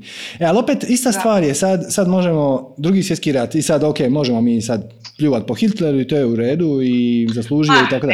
E, ali tvoje pazi, gluposti. E, ali nije, Hit- znači Hitler je samo se našao, u, ne znam, mogu reći na pravo mjesto u pravo vrijeme, mogu reći na krivo mjesto u krivo vrijeme, nije važno, zato što je to što je proizašlo iz toga je zločin. percepcije. Tako je, ali zapravo početak drugog svjetskog rata je 918.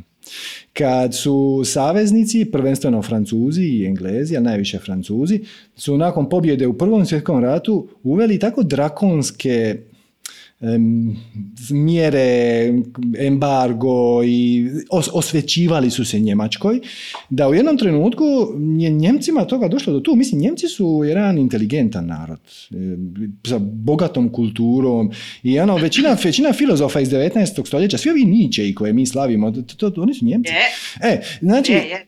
njima je to bilo neprihvatljivo i onda se pojavio jedan koji je vratio samopouzdanje na malo krivi način, ok, ali rekao je, gledajte ljudi, ono, vi ne zaslužujete živjeti u prčvarnici. Zato što pred 20 godina ili 15 smo izgubili neki rat u kojem vi niste učestvovali. Mislim, ta je neka osoba koja ima 30 godina, sad 933. se nije ni rodila 916. kad se... E, i onda, ali onda ideš gledati odakle je došao prvi svjetski rat. Pa onda su to neki drugi i onda kad se vraćaš unatrag, shvaćaš da je Hitler samo višnja na vrhu torte. Da, jednog, jednog sukoba natjecateljsko koji je traje stotinama godina. Možemo se vratiti do Karla Velikog tamo. E, A ti si meni pomogao da razumijem uh, sve to kroz predavanje o majanskom kalendaru. da, da. Znači ja sam nekoliko puta gledala i prvi i drugi dio i tu sam ja shvatila poantu, tu se razvila, znači ono, aha, ma to je to, čista vjera u, u proces, Da, da, da. vjera u proces. Ali evo, samo da se, hm, da se vratim kratko na tvoje izvorno pitanje. Znači, ono, da li se može Ajde. neko roditi kao silovatelj i ubojica?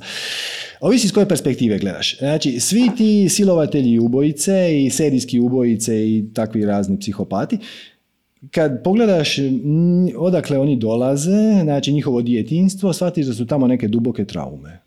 Tako da oni su proizvod svojih trauma, što naravno ne znači da ćemo ih pustiti da rade što ih je volja. E, Samo znači da jednom kad ih ulovimo, da bi bilo puno korisnije zapravo, da im pomognemo umjesto da im se osvećujemo, jer naš kazneni sustav je napravljen na principu osvete.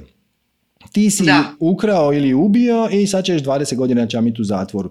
Ok, svačam, tu ima to svoju vrijednost, ta osoba koja je u stanju tako nešto napraviti nije spremna biti među drugim ljudima jer će to ponoviti. To radiš iz ljubavi prema budućim potencijalnim žrtvama.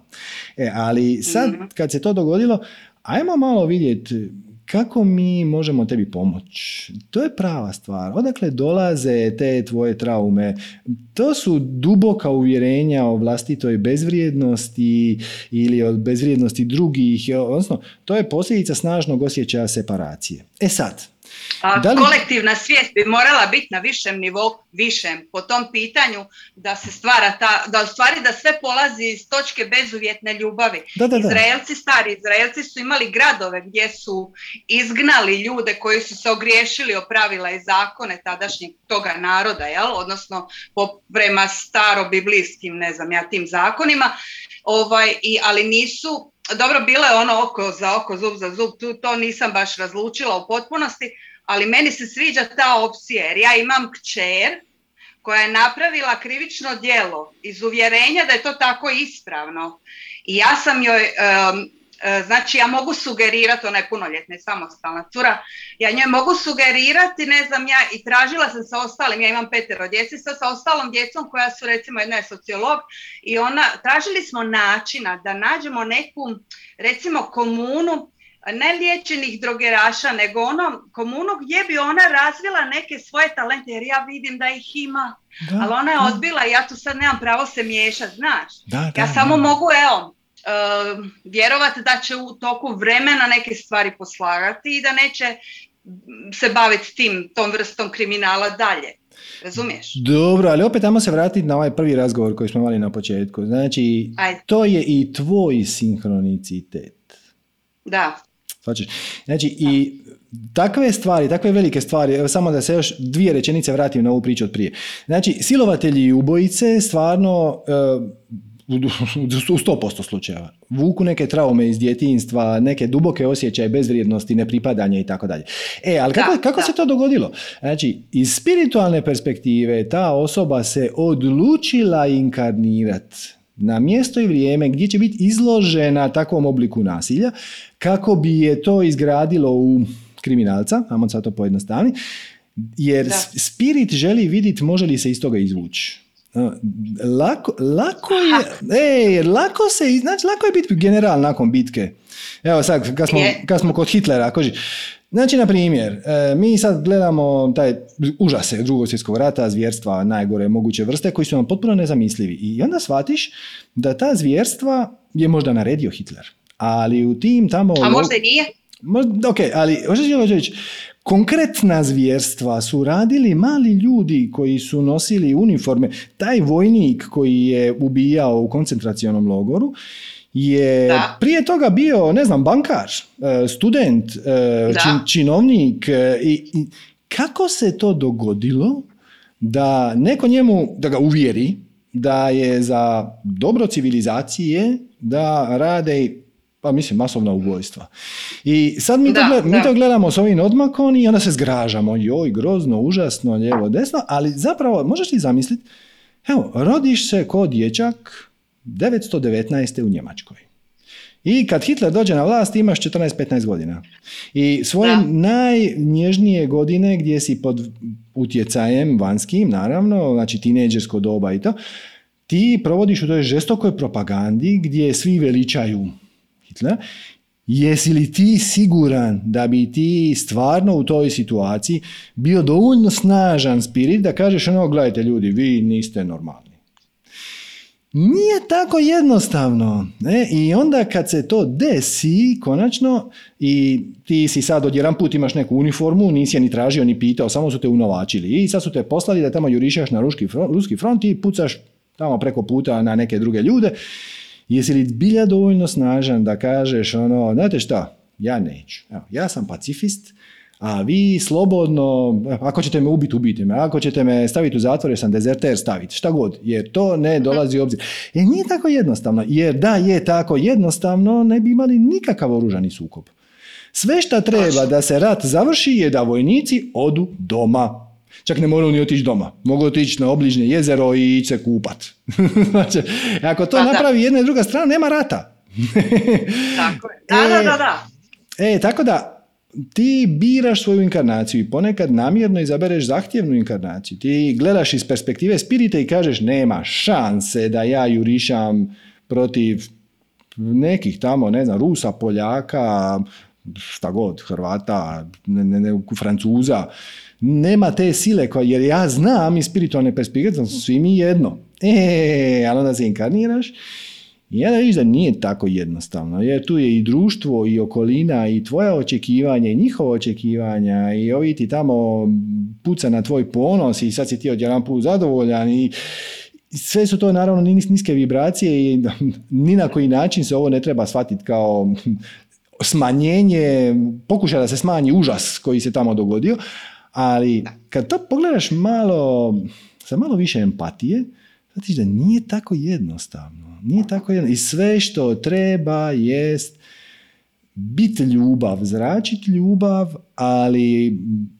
ako izabereš okolnosti iz spiritualne perspektive koji tu situaciju čine vrlo teškom, onda je ona zahtjevna na poseban način. Tako da snažni spiriti se zapravo inkarniraju sad u ovo doba, u ovo vrijeme gdje mi sad moramo živeći u filozofiji separacije, cijelo naše društvo je bazirano na filozofiji separacije i natjecanja, ono dolar versus eur versus rublja versus e, zlatne rezerve i ratovi i tako dalje. E, držati tu vibraciju ljubavi, razumijevanja, empatije i postupati iz nje. To nije lako.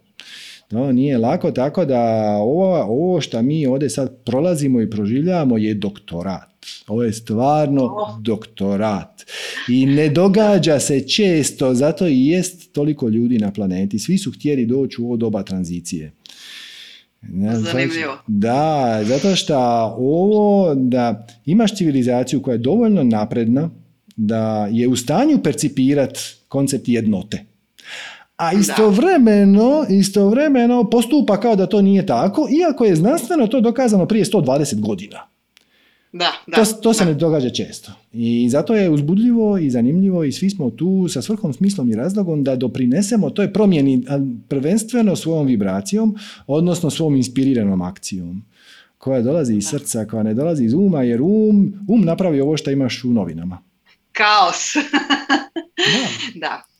E, što se tiče gospođe Patricije, mislim da se zove, ovaj, ne znam za koga je rekla, jer sam bila u hodu, uletila sam, imala sam dolje masažu i e, gospođu na masaži, onda sam te uključila se i na brzinu sam došla tu u nasječku kupus, pa nisam dobro razumjela, ne znam ko ima multiplu. Znači ja sam bila prisutna u trenutku jednoga mladića od moje prijateljice sin koji je do, kojem je dijagnosticirana multipla skleroza i ja znam, ja znam da je začkoljica energetska pitanja. Što se tiče bilo koje bolesti, jel? A, ovaj, ali dečko je bio tvrdokora neki četiri godine dok nije sreo Danijelu svoju i zaljubio se tada je odlučio promijeniti stil života, način razmišljanja i prehranu. Da. Mali više nije mali, sad je čovjek, ima svoje dijete koje je zdravo i on je zdrav, on je promijenio prehranu i on je promijenio stil života i način razmišljanja i on dečko, čovjek, on sad skroz drugi jedan život živi, on je nezamislivo mu je kaže da je on to, da mu je moglo biti uopće, ali sad zna zašto, sad je on to sve sebi posložio. Tako da možda da razmisli gospođa ili ne znam o kome se radi, jedno. A drugo, e, moja šogorica od moga muža, sestra, isto je imala dijagnosticiranu multiplu i ja sam njoj predložila prema tom primjeru, međutim ona nije, nije mogla, nije htjela to prihvatiti. I tu ne možeš ništa. Jednostavno ju prihvatiš i voliš takvu kakva jeste i daješ je najbolje trenutke svoje ljubavi i sve ono što možeš u tome njenom životu. Eto, umrla je. Da. Gle, da, baš to. Znači, multipla skleroza je autoimuna bolest. Svaka autoimuna bolest je oblik odbacivanja samog sebe. Negdje u dubini. Ne, ne kažem da tu ne, ne, ne, mogu postati neki drugi vanjski utjecaj koji mogu doprinijeti, ali onako u dubini ti odbacuješ neki dio samog sebe. To je prilično radikalan oblik samo mržnje. E sad, da, lakše, lakše je to o tome ovako filozofirati sa strane, kad ti se to desi, onda su malo tu stvari drugačije, ali opet, šta ćemo napraviti? Slijedi svoju strast. Jer kad slijediš svoju strast, osjećaš se koristan i onda ako se osjećaš koristan, još si zbilja i od koristi drugima, a bit ćeš jer jednostavno nema šanse. Nema. Onda dobivaš i od drugih potvrdu da si vrijedan i onda počneš sve više i više sebe prihvaćati i da. Je, je. Da. Super. Evo, to je to. Eto, hvala ti lijepa. Si mi ne smiješ. Također. Pali smo na pod. Namaste. Ćao, namaste. Evo, Sanja. Zdravo, Sanja, Sunshine. Bravo.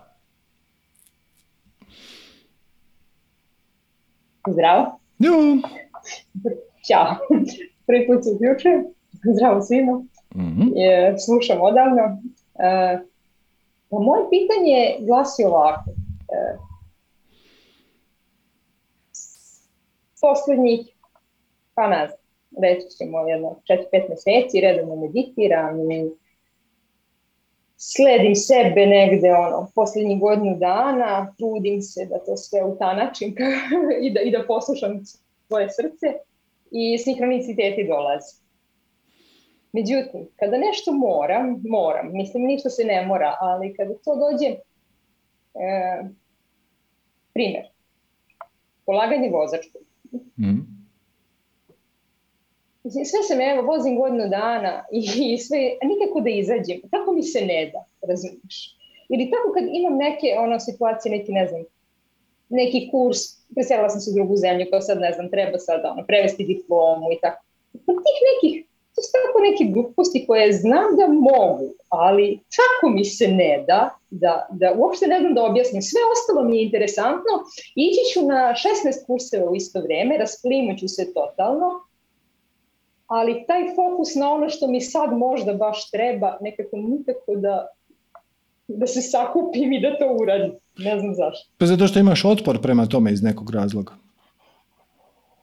Mislim, koji je tvoj otpor prema, što si rekla, završavanju vozačkog ili tako Vo, nešto? vo, vozački da. Da, dakle, šta je, šta je najgore što se može dogoditi ako završiš vozački? ne, ništa. Dobro, ali nije, nije, čekaj, amo, da, znači završit ćeš vozački i onda ćeš e, morat kupiti auto, jel ga imaš već, nemaš? Dobro, ok. Imam već. Ok. I jel tu imaš neku tjeskobu da će se nešto loše dogoditi, da ćeš morat se brinuti oko autu, Ne. da će se dogoditi neka nesreća? Ne, ne, evo suprug brine o svemu. Dobro, ali za, zašto, zašto, on- zašto onda uopće polažeš vozački ispit?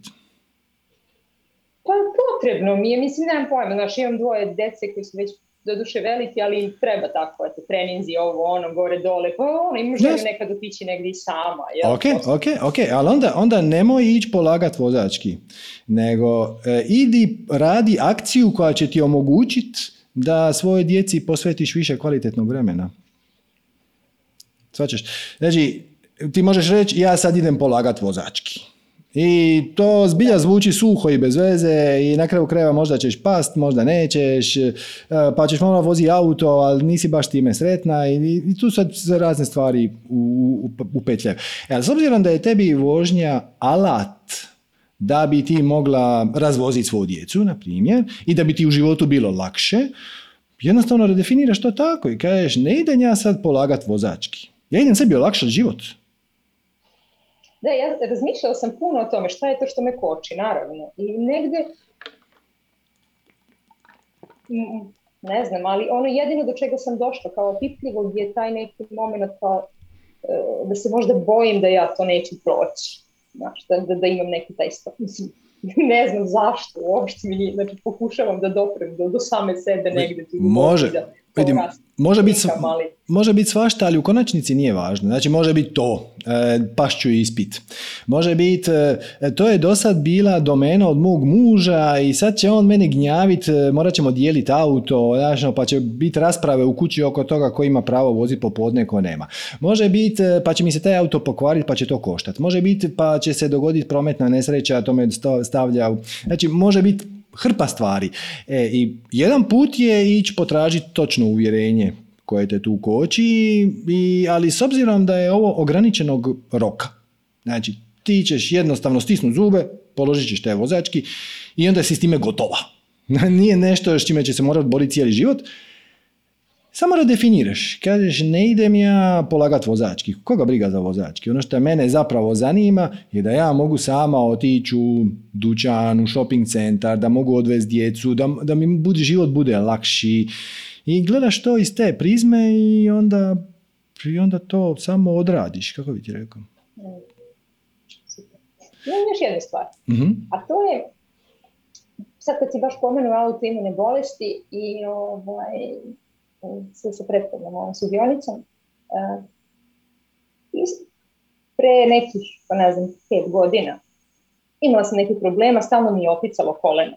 I vukla sam se po nekim fizioterapeutima gore dole, niko nije imao rešenje, vežba i čim ga opteretim ono otekne, ja pokušavam da objasnim da ja osjećam da to nije zato što je, ne znam, mišić slab, ne. Na kraju su mi otvarali ništa, kolijena su ono, top, ništa im ne fali, kao kod tinejdžera, super. Mm -hmm.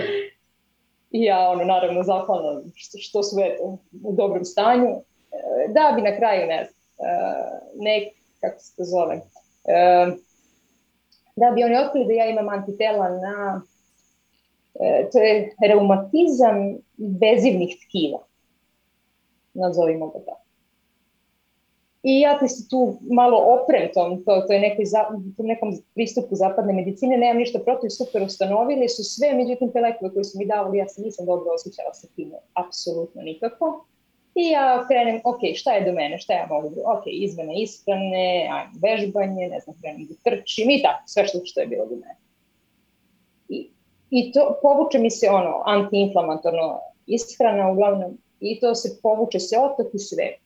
Međutim, u zadnje vreme mi se vraća, ali ne otok, prosto ti neki bolovi, nemam pojma, ja, s obzirom da si pričao da energija i ta antiinflamatorna, ovaj, ne mhm. antiinflamatorna, već da, da. autoimune bolesti, da imaju ovaj, taj neka mržnja prema sebi ili šta već. U ovom slučaju, u ovom slučaju je druga stvar. Znači sad naravno ja nisam, okay. ja nisam liječnik, ja ne mogu dati medicinski naravno, savjet, naravno, okay. ali energetski gledano problemi sa koljenima su nespremnost da napraviš prvi sljedeći korak.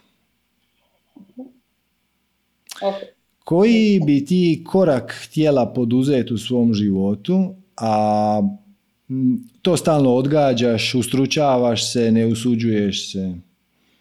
Šta bi ti radije radila umjesto ovoga što Ja bih htjela da postanem svoj gazda. Šta bih htjela da postaneš? Da postanem svoj gazda.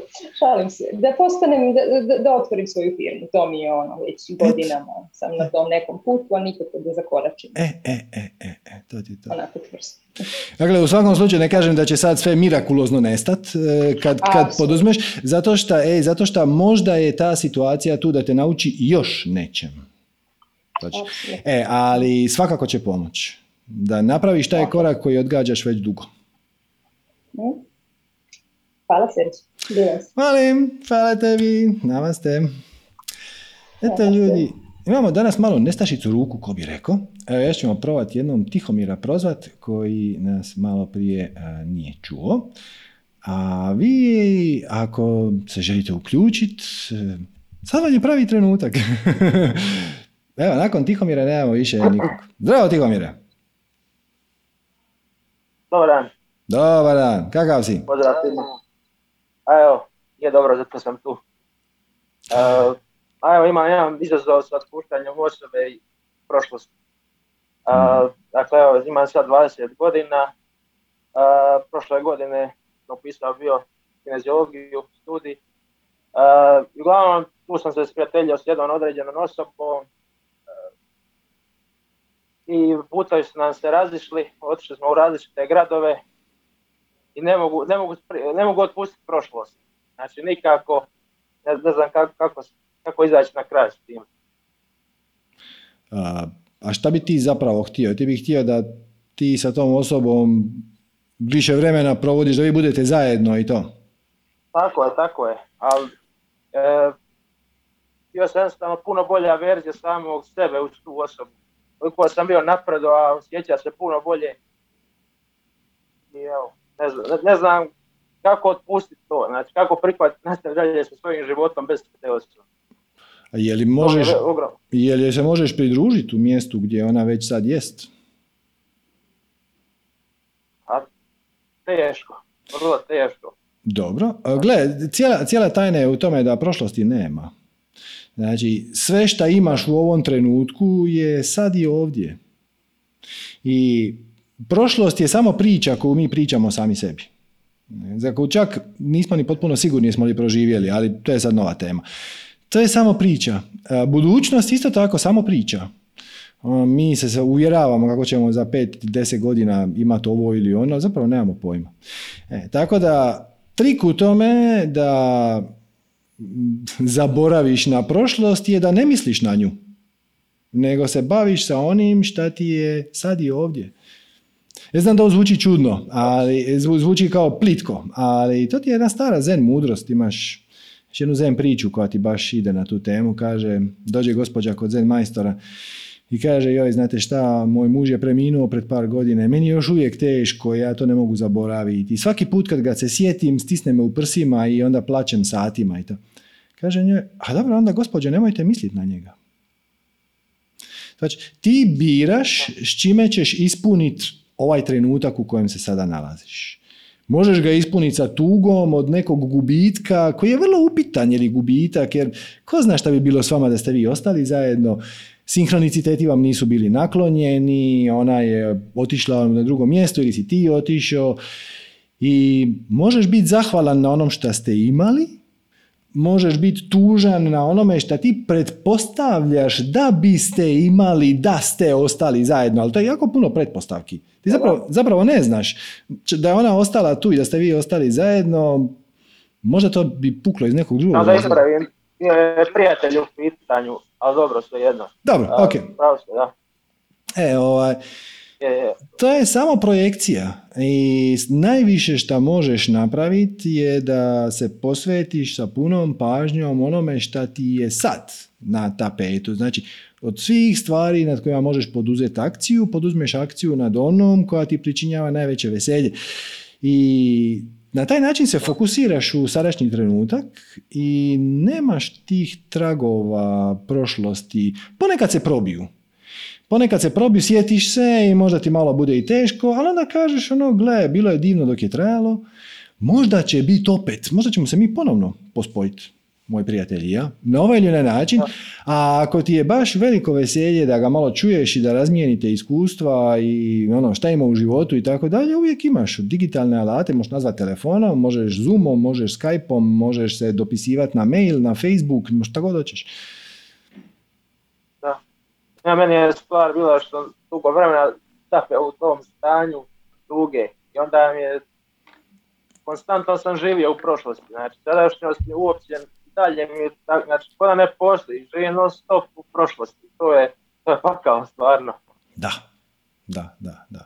Da, i proučavao sam i Davida Hawkinsa i načine da- na koji bi se mogao izdignuti na, više neke razine svijesti, ali tako da nisam puno, nisam daleko došao. Da, da, da, pazi, ovo ti je zamka. Znači, ako imaš želju da digneš svoju razinu svijesti, ne radiš si veliku uslugu e, zato što si u stanju želje. Želja implicira, odnosno podrazumijeva da nešto nemaš. Znači, ja se sad moram izdignut jer mi nedostaje šta god, duševni mir, e, veselje, radost i tako dalje.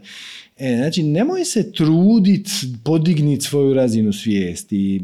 To zvuči onako mistično i ego uživa u tome što ćemo mi podigni našu razinu svijesti. Samo, samo se posvetiš onome šta ti je u tom trenutku najzanimljivije i razina svijesti se diže sama. Znači, nije, nije razina svijesti kamen koji mi moramo upirat. Upravo je suprotno. Razina svijesti je ko balon, onaj, znaš, onaj veliki vrući zrak sa korpom. E. Ko balon na koji mi nakačimo kamenje. I kad skine, kad se želiš uzletit, skineš jedan kamen i onda se balon digne na 20 metara visine. Ako želiš više, skineš još jedan kamen. Balon se automatski diže. Ne moraš ti ulagat energiju da se balon digne. Samo moraš dignut, odnosno eliminirat šta je moguće više prepreka, odnosno utega koji te drže na zemlji. Tako kad prestaneš mislit o tome šta ti izaziva tugu i fokusiraš se na ono što ti je život stavio na tanjur sad i ovdje, šta je ispred tebe, tvoja razina svijesti se diže automatski. Ne moraš je ti ono pumpom dizat. Da. To, to je to. Hvala vam. Ništa, hvala tebi. Tako dobro. Pozdrav. Bog, bog. Ok. Ajmo malo čut Petra. Zdravo, Petre. Ej, Bog. Kako je? Odlično, ti? Nikad bolje. Odlično. Evo učim nešto o sociologiju malo, pa mi je došlo na pamet, imam pitanje. Mhm, Uh, strah od javnog nastupa. mhm. Imam problem. Pa ne znam kako bi to moglo sanirati. Ima nekoliko načina, ima teoretskih i praktičnih savjeta ti mogu dati. Ne za- praktični. Može, evo za početak, jedan mali teoretski. Znači, strah od javnog nastupa zapravo nije strah, nego je sram. Tebe je frka šta će drugi reći o tvom javnom nastupu. I svi mi imamo osjećaje, pogotovo kad izađeš ispred 20 ljudi i 50, šta god već, da sa svi gledaju, da nas svi analiziraju, ono, je li, jesam, jel mi košulja dobro ispeglana, jel mi frizura stoji na mjestu i ako slučajno frizura nije na mjestu, svi će me strašno osuđivati. Međutim, u jednom trenutku se zatekneš u toj publici i shvatiš da niko ne misli na tebe. Oni samo misle ono kad će ručak i dokad će ovo trajat i sve te tvoje projekcije, ako ovo ispadne dobro, ako ne ispadne dobro, a ako šef neće biti zadovoljan, profesor će me baciti na ispit i to, to sve skupa, to sve samo ne postoji. To su sve samo maglica. E sad, kristalno mi je jasno da kad dođeš pred ljude, da to onda nije tako jasno. Malo je plastičnije. Imaš, imaš nekoliko trikova. Prvi trik ti je da prvih minutu, prvih minutu svog predavanja naučiš na pamet. Ono, da, da to možeš u pola noći, kad te neko probudi, da ti prvu minutu, ali ne više od toga, da ti možeš to izverglat. Dobar dan, dobro došli, hvala vam što ste tu, danas imamo jednu zanimljivu temu, a baš i naučiš na pamet. I čak nije bitno kad izađeš pred ljude, hoćeš li je iskoristiti. Bitno je da ti znaš u svojoj glavi da ako se me zblokiraš pred ljudima, da ti prvu minutu imaš u glavi. I onda kad izađeš pred ljude najčešće ih ne iskoristiš. Ali sama ideja da Ali imaš... si siguran u sebe. To. Siguran si u sebe, tako je, tako je. Drugi, drugi trik koji ti je jako dobar je, dok se još ono pripremaš, imaš još tri minute prije, da negdje sa strane napraviš e, par uđaj udaha izdaha. Znači ono kroz grlo. Mhm. E, idealno bi bilo da ti udah i izdah budu e, 1 naprama 2. Znači recimo 8 sekundi udah, 16 sekundi izdah ili 6 sekundi udah, 12 izdah. Nije bitno vrijeme, bitan je omjer. Kužim, kužim. E, ovaj, ponekad ako si pod stresom to bude teško. I onda se prebaci na 1-1, to je isto u redu. Znači 8 sekundi udah, 8 sekundi izdah, 8 sekundi udah, 8 sekundi izdah. To ti je recimo druga dobra stvar. Treća dobra stvar koju ti mogu savjetovati je mm, da se staviš u poziciju za podizanje samopouzdanja. Sad ću ti to probati ilustrirati. Bilo bi lakše da stoji na nogama. Staviš ruke iza leđa i uhvatiš ih iza leđa ovako. Znači, ne previsoko, znači ne tu i ne prenisko. Ovo u principu bude najbolja mjera. Znači, ruke iza leđa i uloviš se Dobro. sa lijevom za članak ili sa desnom kako god ti je zgodnije. E, ta Ok. fizička pozicija ti zapravo otvori srce. Otvori ti srce i ti daješ podsvjesni signal ljudima pucajte u prsi, ne možete mi ništa. Ja sam hrabar, puca- pucajte mi u prsi. Naravno, ne moraš to izgovoriti, jel?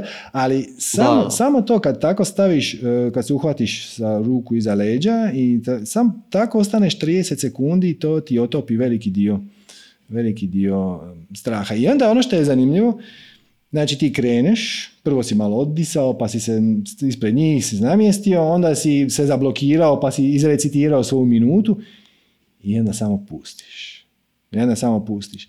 I ono što je meni, što sam ja u početku recimo radio grešku, ja sam radio natuknice za predavanje koje su bile, vrlo su bile opisne. Znaš, ono, ja bi napisao natuknicu koja bi bila kompletna rečenica.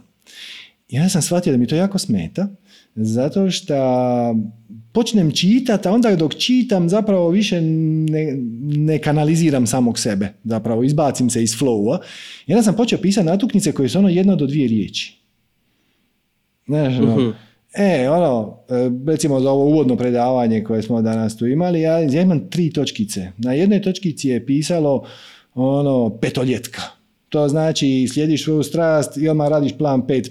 Sa- Onda druga točkica, nemam to ispred sebe, je pisalo ovaj, kompresija vremena. Šta je meni značilo, udite u šta kraće. Onda treća točkica je pisala e, da ne napraviš glupost. Jer ako radiš velike planove, onda ćeš e, napraviti veliki zalogaj, ono da ćeš otkaz, zapravo samo treba se svako jutro zapitati je li ovo zbilja najuzbudljivije. I ako nije, kako ću ja danas malim koracima to promijeniti, ne, ne moraš raditi velike planove. Ja ti reći, to cijelo predavanje koje je trajalo 20 minuta je bilo pet točkica. Nije bila rečenica ono, ako radite petogodišnje planove, onda će se vaš ego umiješati. Samo zabilješ ga. I onda možeš dopustiti samom sebi da to ispričaš. I naravno uvijek pomaže da to malo izvježbaš u početku. Da ono... Da, da, sigurno. I E, to- a Mhm. onaj sram, sorry, reci.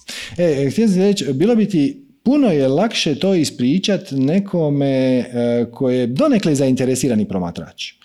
Znači, pričat sam u praznoj sobi ili ispred kamere ili ne, nije važno, je malo teško. Zato što doćeš u napast da kažeš aha, i onda ću ispričat onda onu priču, aha, i onda, i onda to, je to. E, ali kad je tu neko ko nije nikad čuo taj tvoj nastup i donekle je zainteresiran za njega ili ti barem želi pomoć, onda će ti to pomoći da ti artikuliraš svoje riječi kako treba. Kužim. E, a onaj sram kad si spominjao da te svi gledaju, jesi to odnosi na predavanje ili se sramiš samog sebe općenito? Pa gle, e, u početku kad radiš javne nastupe, m, očito nisi u njima verziran. A, Mislim, no, to ti je nova situacija u početku. Kasnije Da. se navikneš. I onda, obično te situacije nose neku težinu. Ili ti to pričaš nekim profesorima svojim, ili pa onda ti ovisi... Ja sam na faksu, na faksu sam pa ovaj, držim prezentaciju iz jednog predmeta, socijalni aspekti turizma, pa, Ok, ali... pa slušat će te neki profesor, asistent koji će te onda ocijeniti. Da, ili, e, da. I onda im, ljudi imaju tendenciju tome dati preveliku težinu. Zablokiraš se ne zato što ti ne znaš šta bi rekao, nego zablokiraš se zato što daješ tome veliku važnost. Jer ako ovo sad ne ispričam kako treba, pašću godinu i onda odmah ego krene. I onda će roditelji poluditi, i onda ću morat odustati, i onda ću morat platiti, i onda odjedan put samo negdje u budućnosti se neke kule ruše, tome samo nema mjesta. E, ovaj, tako da sve ti, sve, sve ti je to povezano. Naravno da kad stekneš samopouzdanje, kad si ti sigurniji u sebe, da onda je to lakše projicirati prema vani, ali samo zato što se naučiš makniti samom sebi s puta. To je, to je cijela filozofija. Kad pričaš nešto što ti je zanimljivo, nešto što ti je uzbudljivo, a, pustiš sam sebe, praktički ti samo otvaraš usta, nešto drugo priča kroz tebe. Tvoje više ja. Da, da. E, to je kanaliziranje u, i to ne u nekom lošem smislu, nego jednostavno budeš aspekt svog većeg bića, kanaliziraš sam sebe, ne kanaliziraš druge entitete. Samo pustiš da to teče kroz tebe i čim se kreneš pitati jesam li ovo dobro ispričao, jedan put je taj tok prekinut. Samo se, Mhm. e, ali za doći do te sigurnosti treba će ti malo prakse, do tada dišeš, malo naučiš na pamet, držiš pred, neposredno pred prezentaciju ruke iza leđa, malo izbaciš srce vani i to će ti ići samo. Je- Jel može biti za probijanje š- e, straha da što više imam javnih nastupa? Mislim ono. Apsolutno. E, Nije to za probijanje straha, to je za sticanje samopouzdanja. Znači, Da ti, Da, prest- da, da ti prestaneš sumnjati sam u sebe. Da, da, da, da. Apsolutno. Ok. I u jednom, Ok. jednom trenutku ćeš shvatiti jako je bitan glas koji koristiš. E, tu ti ne mogu dati savjet na pamet zato što to moraš istražiti sam, ali primijetit ćeš da postoji jedan voljum, jedan, jedan pići voljum, znači i istovremeno i dubina glasa i snaga koja je jednostavno tebi prirodna. I kad pričaš sa Mhm. tom razinom glasa, stvari teku. Ako se pokušaš pričat glasnije ili tiše, ili malo više, ili malo niže, ne ide. E, to će, ti, to će ti trebat malo, a kažem ti, većina ljudi to nikad ne shvati zato što se zato što im to nije toliko bitno. Održe jedan javni nastup svakih pet godina i onda ga nekako. E. Ali ako ćeš to raditi često, ako ćeš biti nekakav predavač i to, onda pronađi svoj glas. I jedan dan ćeš ga nabost slučajno i ako se slučajno budeš snimao taj dan ili budeš na Zoomu, izrežeš taj komadić od 30 sekundi gdje je stvari baš tekla i onda prije nego šta upališ svoj Zoom ili šta već, staviš slušalice i samo se podsjetiš točno koja je to vibracija, koja je to glasnoća i držiš se nje i onda ti stvari cure. Ono, sa, sa, samo Mhm. teče. Kužno, kužno. E, hvala ti puno. Ništa. Hvala Čujemo tebi. Ćao, čao. Ok, i možemo još jedno pitanje. Evo, recimo, recimo, Klementina. Zdravo, Klementina. Zdravo, kako ste? Odlično, a ti? Супер, добро. Па јас е, неколку сат сам зи поред е, мислев да, односно и крева фрака, ама еве, сега било моментот. Имам еден предизвик кој што никако не можам да го разрешам и многу ме интересира за што станува збор, а тоа е некој страф од забар, A, od, znači, sorry, strah од či- зубара, od zubara? од зубар. Dobro. Да. Je strah I- Mm-hmm. To je vjerojatno strah od boli. Pa ne znam, na, na drugi delove telota ne ima toliko strah za ta bolka. Ne. Pa gle, možda se možeš sa zubarom dogovoriti da ti smanji količinu boli, ali mislim da niko... Mislim, mislim da nešto drugo leži iza, neki drugi strahovi. Ajde, koji? Mm, А, па не знам, ете, дека ќе, ќе се слоши до толку ситуацијата, дека може би ќе умрам. Не знам, ете, нешто дека ќе ми се случи поише. Добро. Од тој страф и стрес. Добро, али шта е, шта е најгоре што се може догодити у зубара? Јел те страх да ќе ти упропасти твој изглед или да ќе тоа јако болит или шта? šta? Па не знам, ете може дека не сакајќи ќе мрднам, па ќе ќе ми се нешто исече јазикот или нешто дека од вознемиреност нешто друго ќе ми се случи. Pa gle, to, to, kako bi ti rekao, to te ne, ne spriječava da slijediš svoju strast. Тоа не, Така да- али сакам да се соочам со тој момент. Da, da, da, da. Бидејќи стварно имам потреба, да. Gle, e, imaš razne tehnike. Znači, jedna je da sjedneš lijepo kod zubara, otvoriš usta i kažeš ja nisam svoje tijelo, ja nisam svoja emocija. Drugi je da kad osjetiš tu bol, da joj da je zbilja dopustiš da bude tu. I kažeš promatraš čistu senzaciju, znači očistiš od svih popratnih okolnosti, je tu zubar, bušilica, ne? samo gleda, promatraš čistu senzaciju i shvatit ćeš da je ona vrlo zanimljiva, da nije neugodna, ti si ta koja joj pridaješ pozitivan i negativan predznak. A ponekad u zubara to bude toliko intenzivno da je teško ne pridava tome negativan predznak, a onda se dogovoriš sa zubarom da ti da lokalnu anesteziju ili nešto.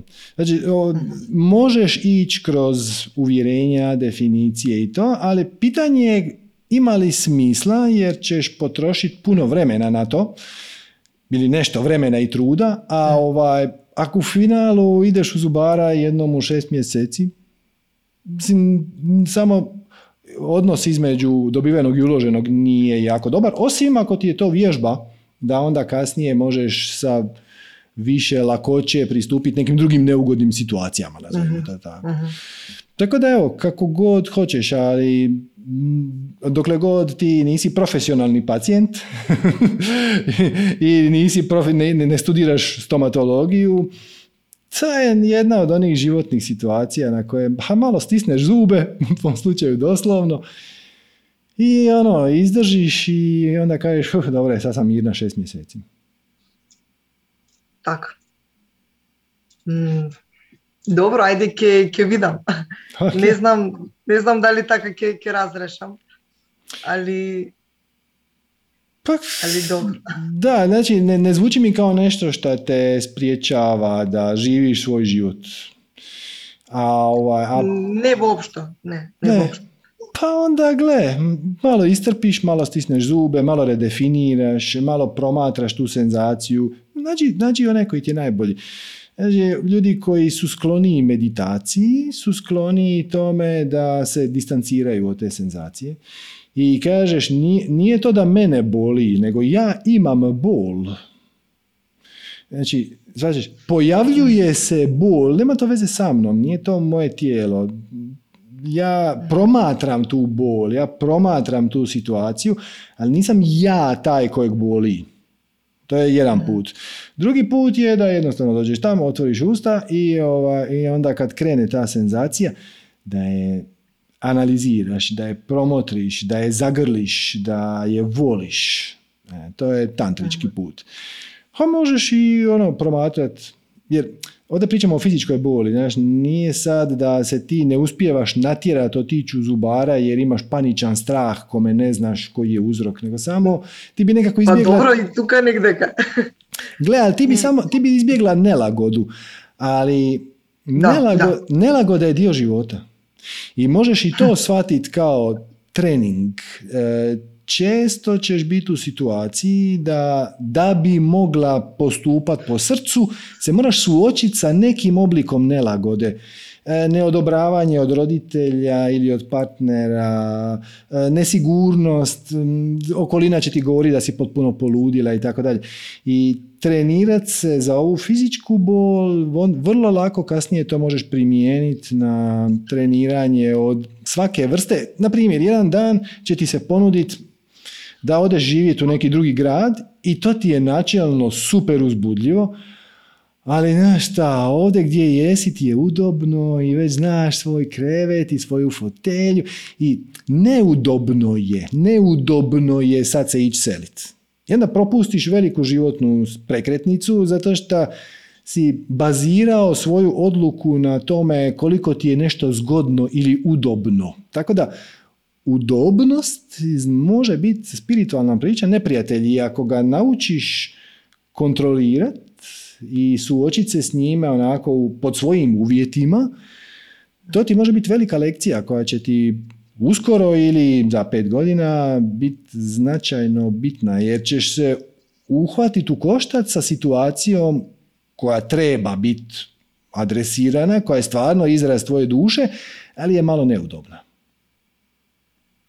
Tako da je to... Uvek biraš prave reči i, i to je to. Mislim, ono, za neugodnost uh, isto onako uh, sinhroniziram so to i za, za to je ve- uh, ta vežba i ono pod svojim uvjetima i to mislim mnogo dopalo, odnosno korespondiram sa tome. Super. Hvala ti puno, ne bi da zadržavam i svako dobro. Hvala tebi, Ćao. svako dobro. Eto ljudi, bit će to to za danas, čini mi se. Eto, hvala vam lijepa na vremenu i pažnji. A, Danas nismo ništa najavili, nemamo nikakvu novu radionicu, nemamo pojma kad će biti sljedeći Satsang Plus, tako da ovaj, čak i ako dvojite kako je ovo samo jedan reklamni moment, kako bi vas više dovukao na neke druge sadržaje, danas čak ni tu nemate argumenta, ali naravno po običaju, ako vam je bilo korisno, zanimljivo, molit ćemo vas da nas podržite nekom donacijom, svaka donacija nam je stvarno zlata vrijedna, kako bismo mogli nastaviti ovo u ovom reklamnom modu, kako smo to stanovili na početku. Inače, sad ću vam samo za kraj, um, jedan odličan, odličan rečenica od Dalaj Lame koju sam prekjuče pročitao u jednoj knjizi. Dakle, pitali su Dalaj Lamu koja je najvažnija kvaliteta, svojstvo, nazovite kako hoćete, spiritualnog učitelja. Šta je najvažnije što spiritualni učitelj mora imat da bi to imalo nekog smisla? I sad vi vjerojatno mislite ono, prosvjetljenje, mora biti genij, mora biti povezan sa kreacijom, mora imati snažnu vjeru, ono, koja je kvaliteta koja stvarno mora spiritualni učitelj imati? I kaže Dalaj Lama, veselje. Odnosno, je rekao cheerfulness, to vam je veselje, radost, lakoća. Kaže, ako ste veseli, lagani, lepršavi, ono, ako ljudi vide da se vi zabavljate na tom svom spiritualnim konzultacijama, onda će oni htjeti doći tu gdje ste vi. Tako te sitna jedna životna mudrost, ono, pusti ti, jel ova moja akcija vrijedi, ne vrijedi, šta će oni mislit, je li treba, ne treba, je li ovo za opće dobro ili za nije opće dobro. Jesi li ti vesel? Je li ti daješ ljudima šansu da unaprijede svoj život. Da, odlično. to je to.